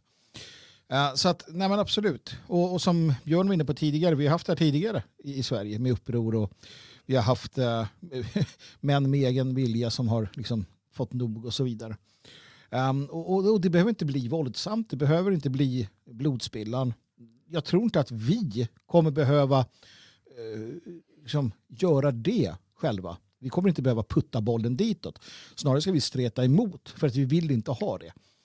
Um, Däremot så kommer AB Sverige få problem. Ehm, och de här andra delarna som dyker upp som formuleras eh, på helt andra grunder. Du har via religion eller etniska sammansättningar, grupper som, som formulerar sina egna nationer i detta nu. Um, I förorter och liknande. Stammar, stamvälde och så. Det är ju egna nationer. Och där måste vi vara, vara med. Vi måste skapa våra egna nationer. Våra egna uh, sammanhang. Så att, nej, jag håller med dig och, och, och ser återigen bara hur går vi vidare? Hur, hur, hur skapar vi detta? Vad gör vi i detta nu? För att om vi inte gör det i detta nu, när det finns tid, när det fortfarande finns pengar på banken och det går att äta sig mätt och allt vad det nu är. Eh, jag tror att det kommer fortsätta så förvisso ganska lång tid framöver. Men vi har, vi har, vi har en sån fantastisk möjlighet nu att, att, att förbereda oss och bygga den här grunden. Så det är det man, man hela tiden sådär, snälla kom igen nu, låt oss göra det. Mm. Mm. Jo, ehm, helt klart är det så. Och du nämner stammar och sånt här. Jag tycker att det är intressant för att om man ser vår, vår uppgift nu och, och vad vi gör, om man sätter det i någon typ av historisk kontext, om man tänker dels liksom under folkvandringstiden, men det finns ju senare projekt som är liknande också, det är att det har alltid funnits eh, ur, ur stammar och, och grupper av människor eh, människor som väljer att bryta sig loss och säga att vi går den här vägen. Vi lämnar gruppen nu och vi söker oss ditåt. Och har ni vill inte följa med, ja, men då går vi ditåt. Eh, man kan också säga att eh, alltså USA är ju en, alltså, eh, drömmen om Amerika och så vidare. Till viss del är det också. Eh, men det, här, det här har liksom alltid skett. Och jag ser idag att vi gör det här igen. I dagsläget gör vi det som en digital stam. Alltså vi eh, har inte möjlighet att liksom, eh, okej, men vi begär oss nu, vi ger oss nu 500 eller typ 50 kilometer österut och säger att det här är nu vårt. Eh, världen är eh, inte, ser inte ut på det sättet längre, utan vi har de här eh, stora staterna som kontrollerar både land och hav eh, runt om i världen och vi kan inte eh, utmana dem i dagsläget. Men däremot så kan vi ju bygga ehm, den här gemenskapen, den här stammen, dels såklart fysiskt på olika ställen utan att utropa någon typ av självständighet, men dels också digitalt ehm, och ehm, Eh, i, i våra medvetanden. Alltså att i våra medvetanden bryta oss loss ifrån Sverige AB. Förstå att vår lojalitet, vår gemenskap står, är inte till den här staten, utan vi bryter oss loss, vi går vår väg. Vill du vara med, välkommen att bli en del av oss. Vill du inte det, okej, lycka till med vad du än vill göra. Vi går hitåt. Och Det är där det fria Sverige är och det är där jag ser, det är det jag ser som en, en framtid för, för en svensk nationalism. Eh, och Vi hamnar som vanligt i det här problemet med begreppet svensk här eftersom att det ehm, faktiskt är eh, liksom eh, ett folk mer än bara oss som är nationalister. Eh, det är också beteckningen på medborgare i Sverige AB.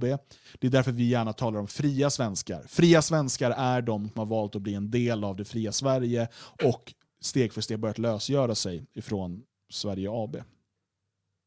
Ja, för jag tror inte att det är helt orimligt att man i en framtid kommer kunna bryta sig loss heller. Eh, och i en framtid så talar jag ganska långt fram i tiden, inte liksom efter nästa val eller om två val eller något, utan långt fram. För att det sker ändå någonting nu. Eh, vi har inte alltid haft de här staterna på det här sättet. Eh, och i princip ingen stat i världen ser ut precis, alltså ser ut idag som den gjorde för hundra år sedan, utan allting är föränderligt hela tiden. Det som sker just nu är ju att staterna håller på att tappa makt, tappa inflytande. Jag menar, vi har mängder av företag, globala företag som verkar överallt, som helt struntar i gränser, som är betydligt starkare än enskilda stater. Och det, det är ju inte bara Google till exempel, utan Coca-Cola, varenda eh, multinationellt företag har ju oerhört makt och inflytande över politik, över idrott inte minst, med, med sponsorspengar och, och så vidare. Um, vi har Google, Facebook, de här äh, aktörerna som sätter upp egna lagar och regler som nationerna eller länderna, staterna blir tvungna att uh, gilla läget. Uh, vi har en yttre påverkan på så många sätt. Jag tror, jag för mig att det var Fredrik Reinfeldt som inför en lite mindre kris för ett antal år sedan sa att nu kommer det snart en kris till Sverige för att den kommer komma internationellt och vi kan inte göra någonting åt det.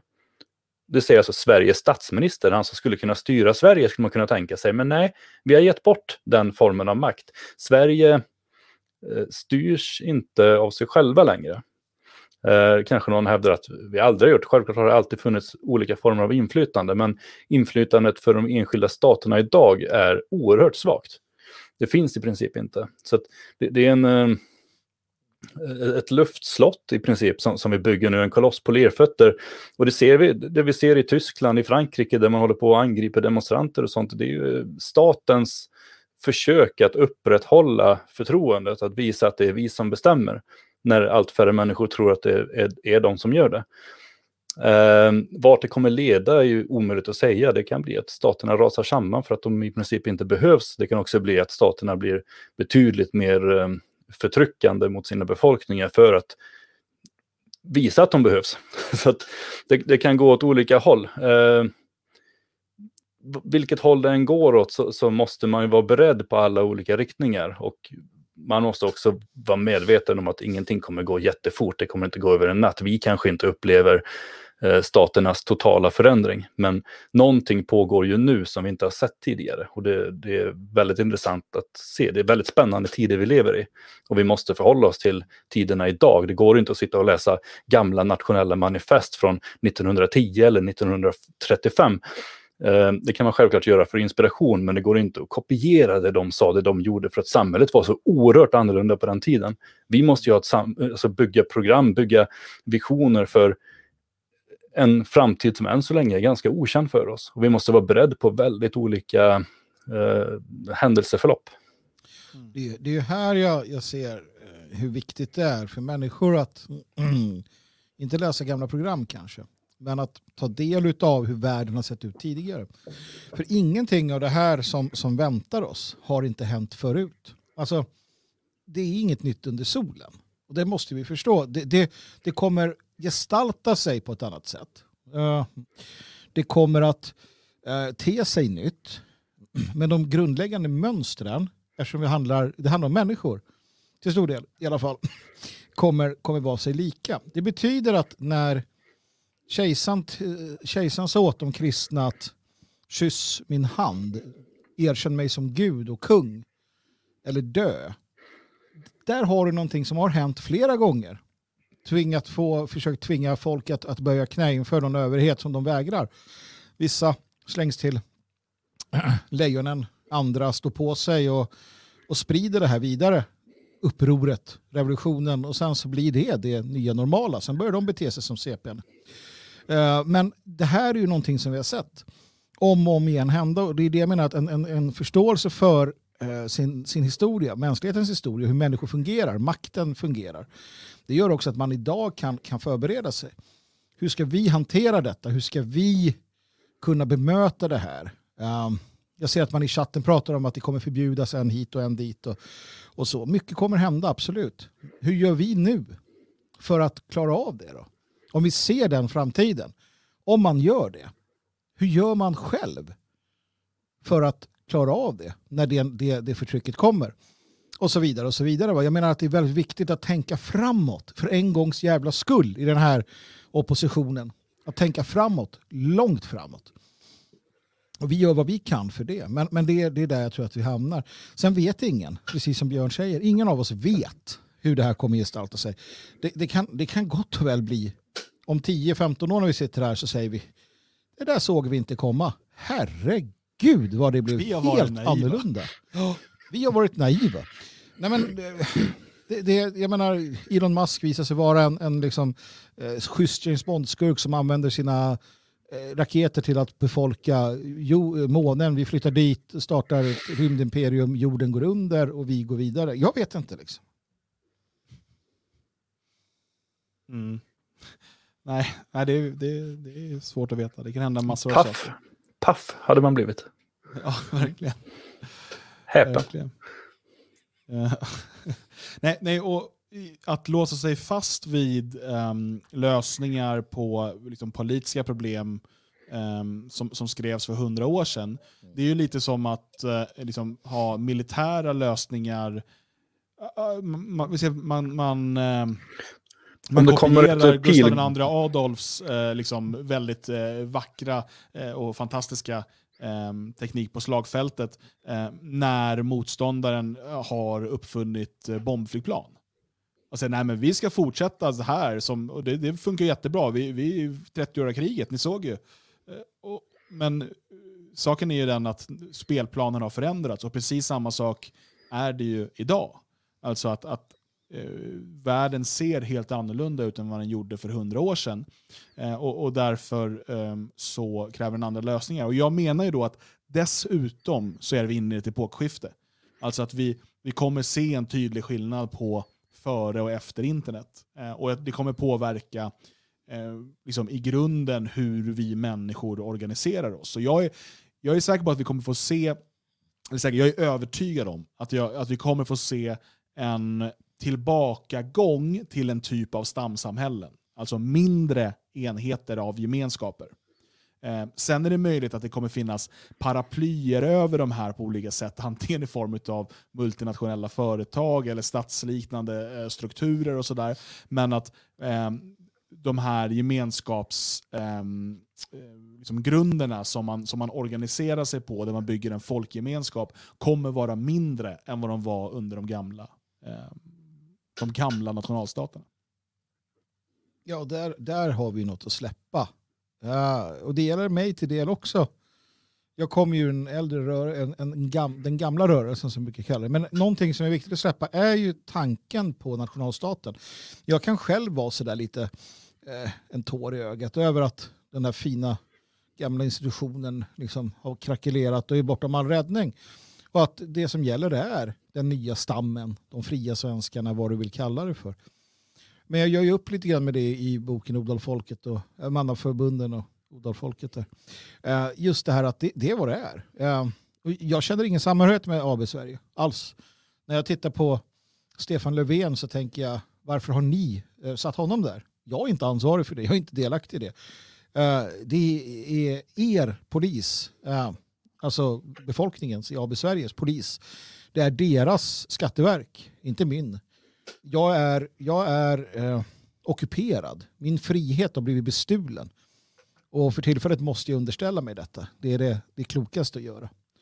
Men eh, så fort det inte behövs längre så kommer jag med glädje inte göra det.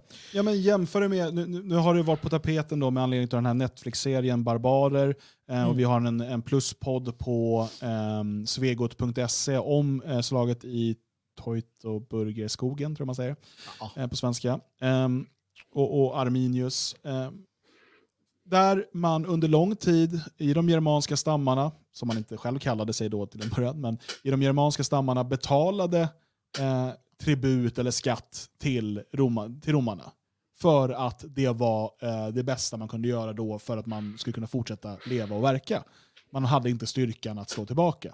Eh, när man sen såg en möjlighet eh, så ehm, tog man den och försökte slåss för sin frihet. Man vann det slaget. Man förlorade många slag därefter, absolut. Men poängen är den att det är självklart att när styrkeförhållanden ser ut som det gör är det bättre att betala sin tribut och få bli lämnad i fred. Mm. Så enkelt är det. Ja, men problemet, och det är intressant det du säger när du tar upp det här. Jag menar, du betalar lite tribut, okej, det går bra. Sen ska de ha mer. Sen ska de ha mer.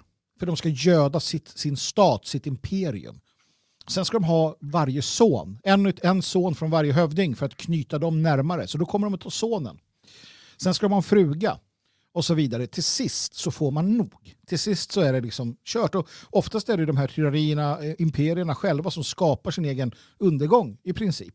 Eftersom att de blir giriga, de kan liksom inte få nog. Och problematiken med imperier och den stora staten som vi ser, det är att den sväller. Den måste svälla precis som med ekonomin som vi har idag. Den måste bara gasa, gasa, gasa, gasa, gasa, annars blir det knas. Va? Men till sist så, så går det inte. Och det, det är ju intressant om man, om man läser guvernör Tarkins eh, manifest. Han är alltså eh, guvernör i, i Star Wars-universumet. Det är ett jättebra manifest. Imperiet, rymdimperiet är ju fantastiska. Eh, deras idéer om att, att inkludera de, de planeterna längst bort som, som har blivit missunnade under det gamla väldet och så vidare. och så vidare.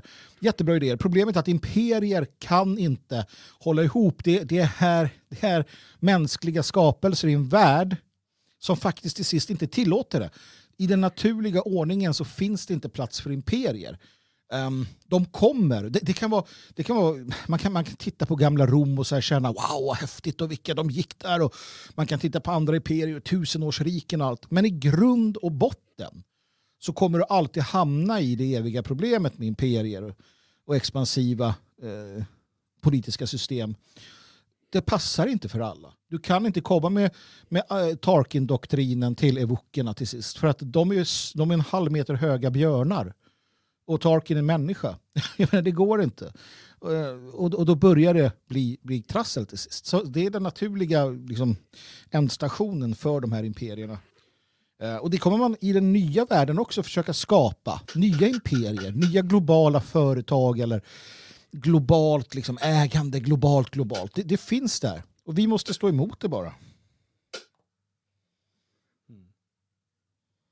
Ja, det här är, ehm, skulle jag säga, en avgörande fråga att fundera och resonera kring. Ehm, och jag är glad att det fria Sverige har tagit det steget och, och faktiskt lyft den här frågan. Och jag har sett att det har haft inflytande på många eh, viktiga personer inom vår eh, opposition, inte bara i Sverige utan utomlands. Eh, och, och det här är en diskussion som, som kommer eh, fortsätta. Ehm, jag skulle gärna vilja, om det är någon som lyssnar på det här eller tittar på det här och känner att nej, nej. Eh, nationalstaten Sverige AB, det är framtiden, den kommer gå att rädda, det här går att liksom lösa, det finns en framtid för det här. Eh, dels eh, skulle jag liksom vilja ta del av hur den personen tänker, får jättegärna höra av sig hur det här ska gå till. Eh, och så var det jättekul om vi kunde kanske ta en diskussion, en, en, ett samtal kring det här. För att eh, jag, jag menar att det här är en grundläggande ödesfråga för hur den nationella oppositionen eh, ska formera sig. Och idag formerar den sig i det fria Sverige och jag vill passa på att eh, hälsa även Daniel välkommen som löste medlemskap här under andra delen av programmet. Eh, och är du inte medlem i föreningen så blir du det på detfriasverige.se och välj sen att engagera dig eh, och vara en del av att skapa det nya, det fria Sverige. Innan vi avrundar så eh, tänkte jag ta upp en nyhet som eh, Samhällsnytt, nu heter de Samnytt tror jag, de har bytt namn nu till Samnytt. Jag trodde att man inte ville, kalla det. Ehm, eh, Samnytt publicerar angående Eh, en nyhet från Australien. Och Det här är ju någonting vi har nämnt tidigare när det gäller det här med covid-19. Ehm, det är så att Australiens största flygbolag, Qantas Airways, eh, de meddelar nu att man kommer kräva intyg på vaccinationer för covid-19 för att kunna flyga eh, på deras internationella turer framöver. Väljer man att inte vaccinera sig så kommer man inte få flyga med detta flygbolag. Och jag tror, och det här har jag sagt tidigare, att de är vara först i mängder, mängder utav flygbolag och andra företag som kommer kräva vaccinationsintyg för att du ska kunna gå på fotboll, för att du ska kunna eh, flyga flygplan, för att du ska eh, kunna gå på offentliga tillställningar, allt möjligt. Kanske till och med för att du ska kunna Eh, får lämna ditt bostadsområde. Vem vet hur långt tyrannin går. Är du eh, chockerad och överraskad, Magnus? Nej, inte ett dugg. Eh, jag tycker att det här ändå faller in i Björns förutsägelser. Jag, jag tror ju fortfarande någonstans på mer systemkontroll, alltså mer 1984. Björn är mer inne på det här frivilliga, det kanske du också är Dan, men, eh, eh, men det här tror jag nog är, jag, jag får väl böja mig helt enkelt. Det, det är ju lättare någonstans att, att företagen, ja, ska du gå och handla på H&M eller Ica, ja men då, då ska du ha den här eh, det här eh, vaccinationsintyget hängande, den här brickan runt, jag inte vet jag vad det blir, en tagg eller någonting. Ehm, och sådär. Det, det är ju smidigare än att liksom, nej men vi har inte förbjudit någon, vill du inte vaccinera dig så behöver du inte. Eh, jag menar du kan, du kan skippa vilddjurets märke men du kommer inte kunna handla någonting och du kommer inte kunna liksom, leva eller sådär. då. Och då kommer vi till sist vara tvungna att, att, att ta det eller förfalska intygen. Och det blir väl en bra svart marknad på det så man får väl hålla ögonen öppna efter någon läkare som skriver ut ett sånt. Va? Ja. Men eh, jag såg också det, vi hade något besök i chatten, jag vet inte om vederbörande försvann, som tror han var arg på mig ganska mycket, men också på er. Han, han bodde i Australien och sa varför kan ni inte bara hålla käften och acceptera de här uh, sakerna vi behöver göra och gemensamt bekämpa corona och göra som i Australien, för där har man vunnit mot vaccinet. Mot viruset? Uh, just det, mot, mot, mot viruset. Uh, ja, nej, jag, jag värderar min frihet högre. Framförallt när det gäller det ett här- det är det virus som är- som inte är så farligt. Nej. Och det är det här som är den springande punkten i, i det vi också pratat om här, med till exempel skolplikt. För att, så här, som jag sa, det är mycket möjligt att det kanske är bättre för barnen om de ska nå vissa mål som någon har bestämt, eh, att gå längre på förskolan. Det är möjligt att det är så. Vi bara förutsätter att det är så för att de säger det. Eh, men det ska fortfarande vara vår frihet som familj att bestämma själva. Och det är mycket möjligt att man kan eh, stoppa ett virus genom att låsa in alla, svetsa igen dörrarna eh, och, och liksom bara kasta in mat till dem så de klarar sig i fem veckor. Eh, ingen träffar någon någonsin och så vidare. Men det är, handlar om vår frihet och om vi inte tar strid för den, om vi inte tar strid för vår frihet varje gång de vill inskränka den, så kommer vi bit för bit att förlora den. Som vi redan har gjort steg för steg så länge. Men någonstans måste man sätta ner foten och pusha tillbaka. Inte bara kräva ett stopp, utan mer frihet. Det ska vara min frihet att avgöra när mitt barn eh, ska börja i förskolan, hur mitt barn ska utbildas. Det ska vara min frihet att välja eh, om jag ska få äga och bära vapen. Det måste få vara min frihet. Det ska vara min frihet att välja om jag ska stoppa in ett vaccin i kroppen eller inte. Det ska vara min frihet att välja om mina barn ska ta vaccin eller inte. Det måste vara där vi sätter gränsen. Vår frihet som individer och som familj. Och gör vi inte det, ja, då, då ger vi bort vår frihet och då kommer vi ge ännu mer makt till staten, ännu mer makt till de människor som vill kontrollera våra liv eh, och i slutändan också faktiskt göra dem sämre ur mitt perspektiv som nationalist. Mm. Nej, men så, så är det. Och återigen, sen blir det ju en fråga när det börjar närma sig hur man ska agera och så vidare. Eh, det, det, det kommer alltid gå att göra motstånd, det kommer alltid gå att fortsätta, det kommer liksom alltid gå att göra saker. Framförallt låt, eh, låt fåren eh, vaccinera sig fort eh, så får vi se vad som händer där. Det är sorgligt men det är så det kommer se ut. Ehm, Vi kommer Nej, men- inte kräva vaccin för att besöka Svenskarnas hus kan vi säga. Nej, det kommer vi inte göra. Det, det vi ser nu eh, också då imorgon, eh, jag vill bara ha det sagt så att ni förstår det. Imorgon så upphävs då eh, svenskans grundläggande medborgerliga fri och rättigheter. Uh, från och med imorgon, om jag inte missminner mig nu 24 är det då, så är det förbjudet att demonstrera i Sverige. Med fler än åtta eh, personer. Vilket är grunden för vad en demonstration är. Är du färre än åtta så räknas det inte som en offentlig eh, sammankomst. Så imorgon upphävs den grundläggande demokratiska fri och rättigheten som man har gjort sig eh, bröstat upp sig om. Och det skedde eh, utan i princip att en enda person utav vikt och, och så sa någonting. Ingen av alla dessa fantastiska eh, nyövervunna Sverigevänner eh, på ledarredaktioner eller liknande har i princip yppat någonting om detta. Eh, och så. Men så är det i alla fall. Imorgon så är det slut på den saken. Får vi se om vi får tillbaka den eller inte. Men alldeles oavsett om vi får tillbaka rättigheten att demonstrera fler än åtta eller så, så att säga demonstrera alls så har vi Eh, visat Stefan Löfven att vi ger gärna hans regering makten att ta ifrån oss detta. Vi ger bort vår frihet till Stefan Löfven och hans regering. Och vi ber om att också tvinga oss ha munskydd. Vi ber om att tvinga oss till en massa andra saker. Vi har visat vilka vi är som folk, nu målar jag brett, och vi förtjänar det som kommer. Tyvärr kommer sådana som du och jag, kära tittare, också drabbas av det här. Vi förtjänar det inte. Men den stora massan förtjänar precis vad den kommer få. Vi får lirka och, och kämpa och, och härja vidare tills eh, ja, vi dör. Jag menar, det är det värsta som kan hända. Är det verkligen det värsta? Alltså allt annat, ja, jo men det är det väl. Jag vill inte lämna den här planeten. Det är rätt kul här. Men det kommer få tas emot i din faders armar då. Det är väl... Ja, men det blir bara mer kamp någon annanstans. Det här kriget är inte över bara för att vi dör. Kampen fortsätter, himlen ska erövras. Oh ja, helvetet. Ja, det också. Ja, du är på den sidan. Fan. Det, här skulle vi prata om innan. Jag känner att vi inte kommer kunna hålla sams längre nu om det visar sig att vi står på så olika eh, platser i den här kosmiska kampen. Ja, nej. nej. Björn, vad ska du ha för dig i veckan? Ska du demonstrera?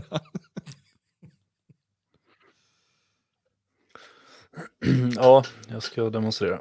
Eh, nej, det ska jag inte göra. Det är ju olagligt. Jag ska väl jobba som alla andra människor. Springa och bära saker åt folk. Och gilla läget. Ja, men från och med nästa måndag då sitter ju du i Svenskarnas hus och sänder det här programmet. Ja, det blir bättre. Ni som var med på medlemsmötet i torsdags, ni vet allt. Um, om du går in på friasvenskar.se och du är medlem så kan du se senaste medlemsmötet så kommer du förstå vad Björn uh, menar här. Uh, nu så ska vi avrunda den här uh, sändningen. Vi är tillbaka med kväll med Svegot nästa måndag. Då sitter Björn och Magnus tillsammans i Svenskarnas hus. Jag kommer tyvärr inte kunna vara där då. Men redan på lördag så är det ju en jättestor, eh, mega superduper episk sändning när Det Fria Sverige firar tre år på Det Fria Sveriges YouTube-kanal. Kolla in den, vi börjar sända 17.00. Eh, var med i chatten. Det kommer att vara möjlighet eh, för dig som är medlem i föreningen att eh, ringa in och vara med och lämna, liksom, visa hur ni firar. Så här. Det kommer hända massor av trevligt. Och nu på onsdag kommer alltså Magnus Södermans nya bok Den offrade eh, ut till halva priset eh, här i början. Passa på att beställa den på butik.defriasverige.se. och såklart teckna en plusprenumeration på Svegot. Eh, gå in på svegot.se så får du ta del av alla våra poddar eh, och det kommer bli mycket mer av den varan. En sista grej då, som du också ska göra, det är såklart att läsa vår tidskrift, Nationalisten. Den kommer ut varje månad, men eh, det publiceras dagligen saker också på hemsidan om du inte läser den fysiska versionen.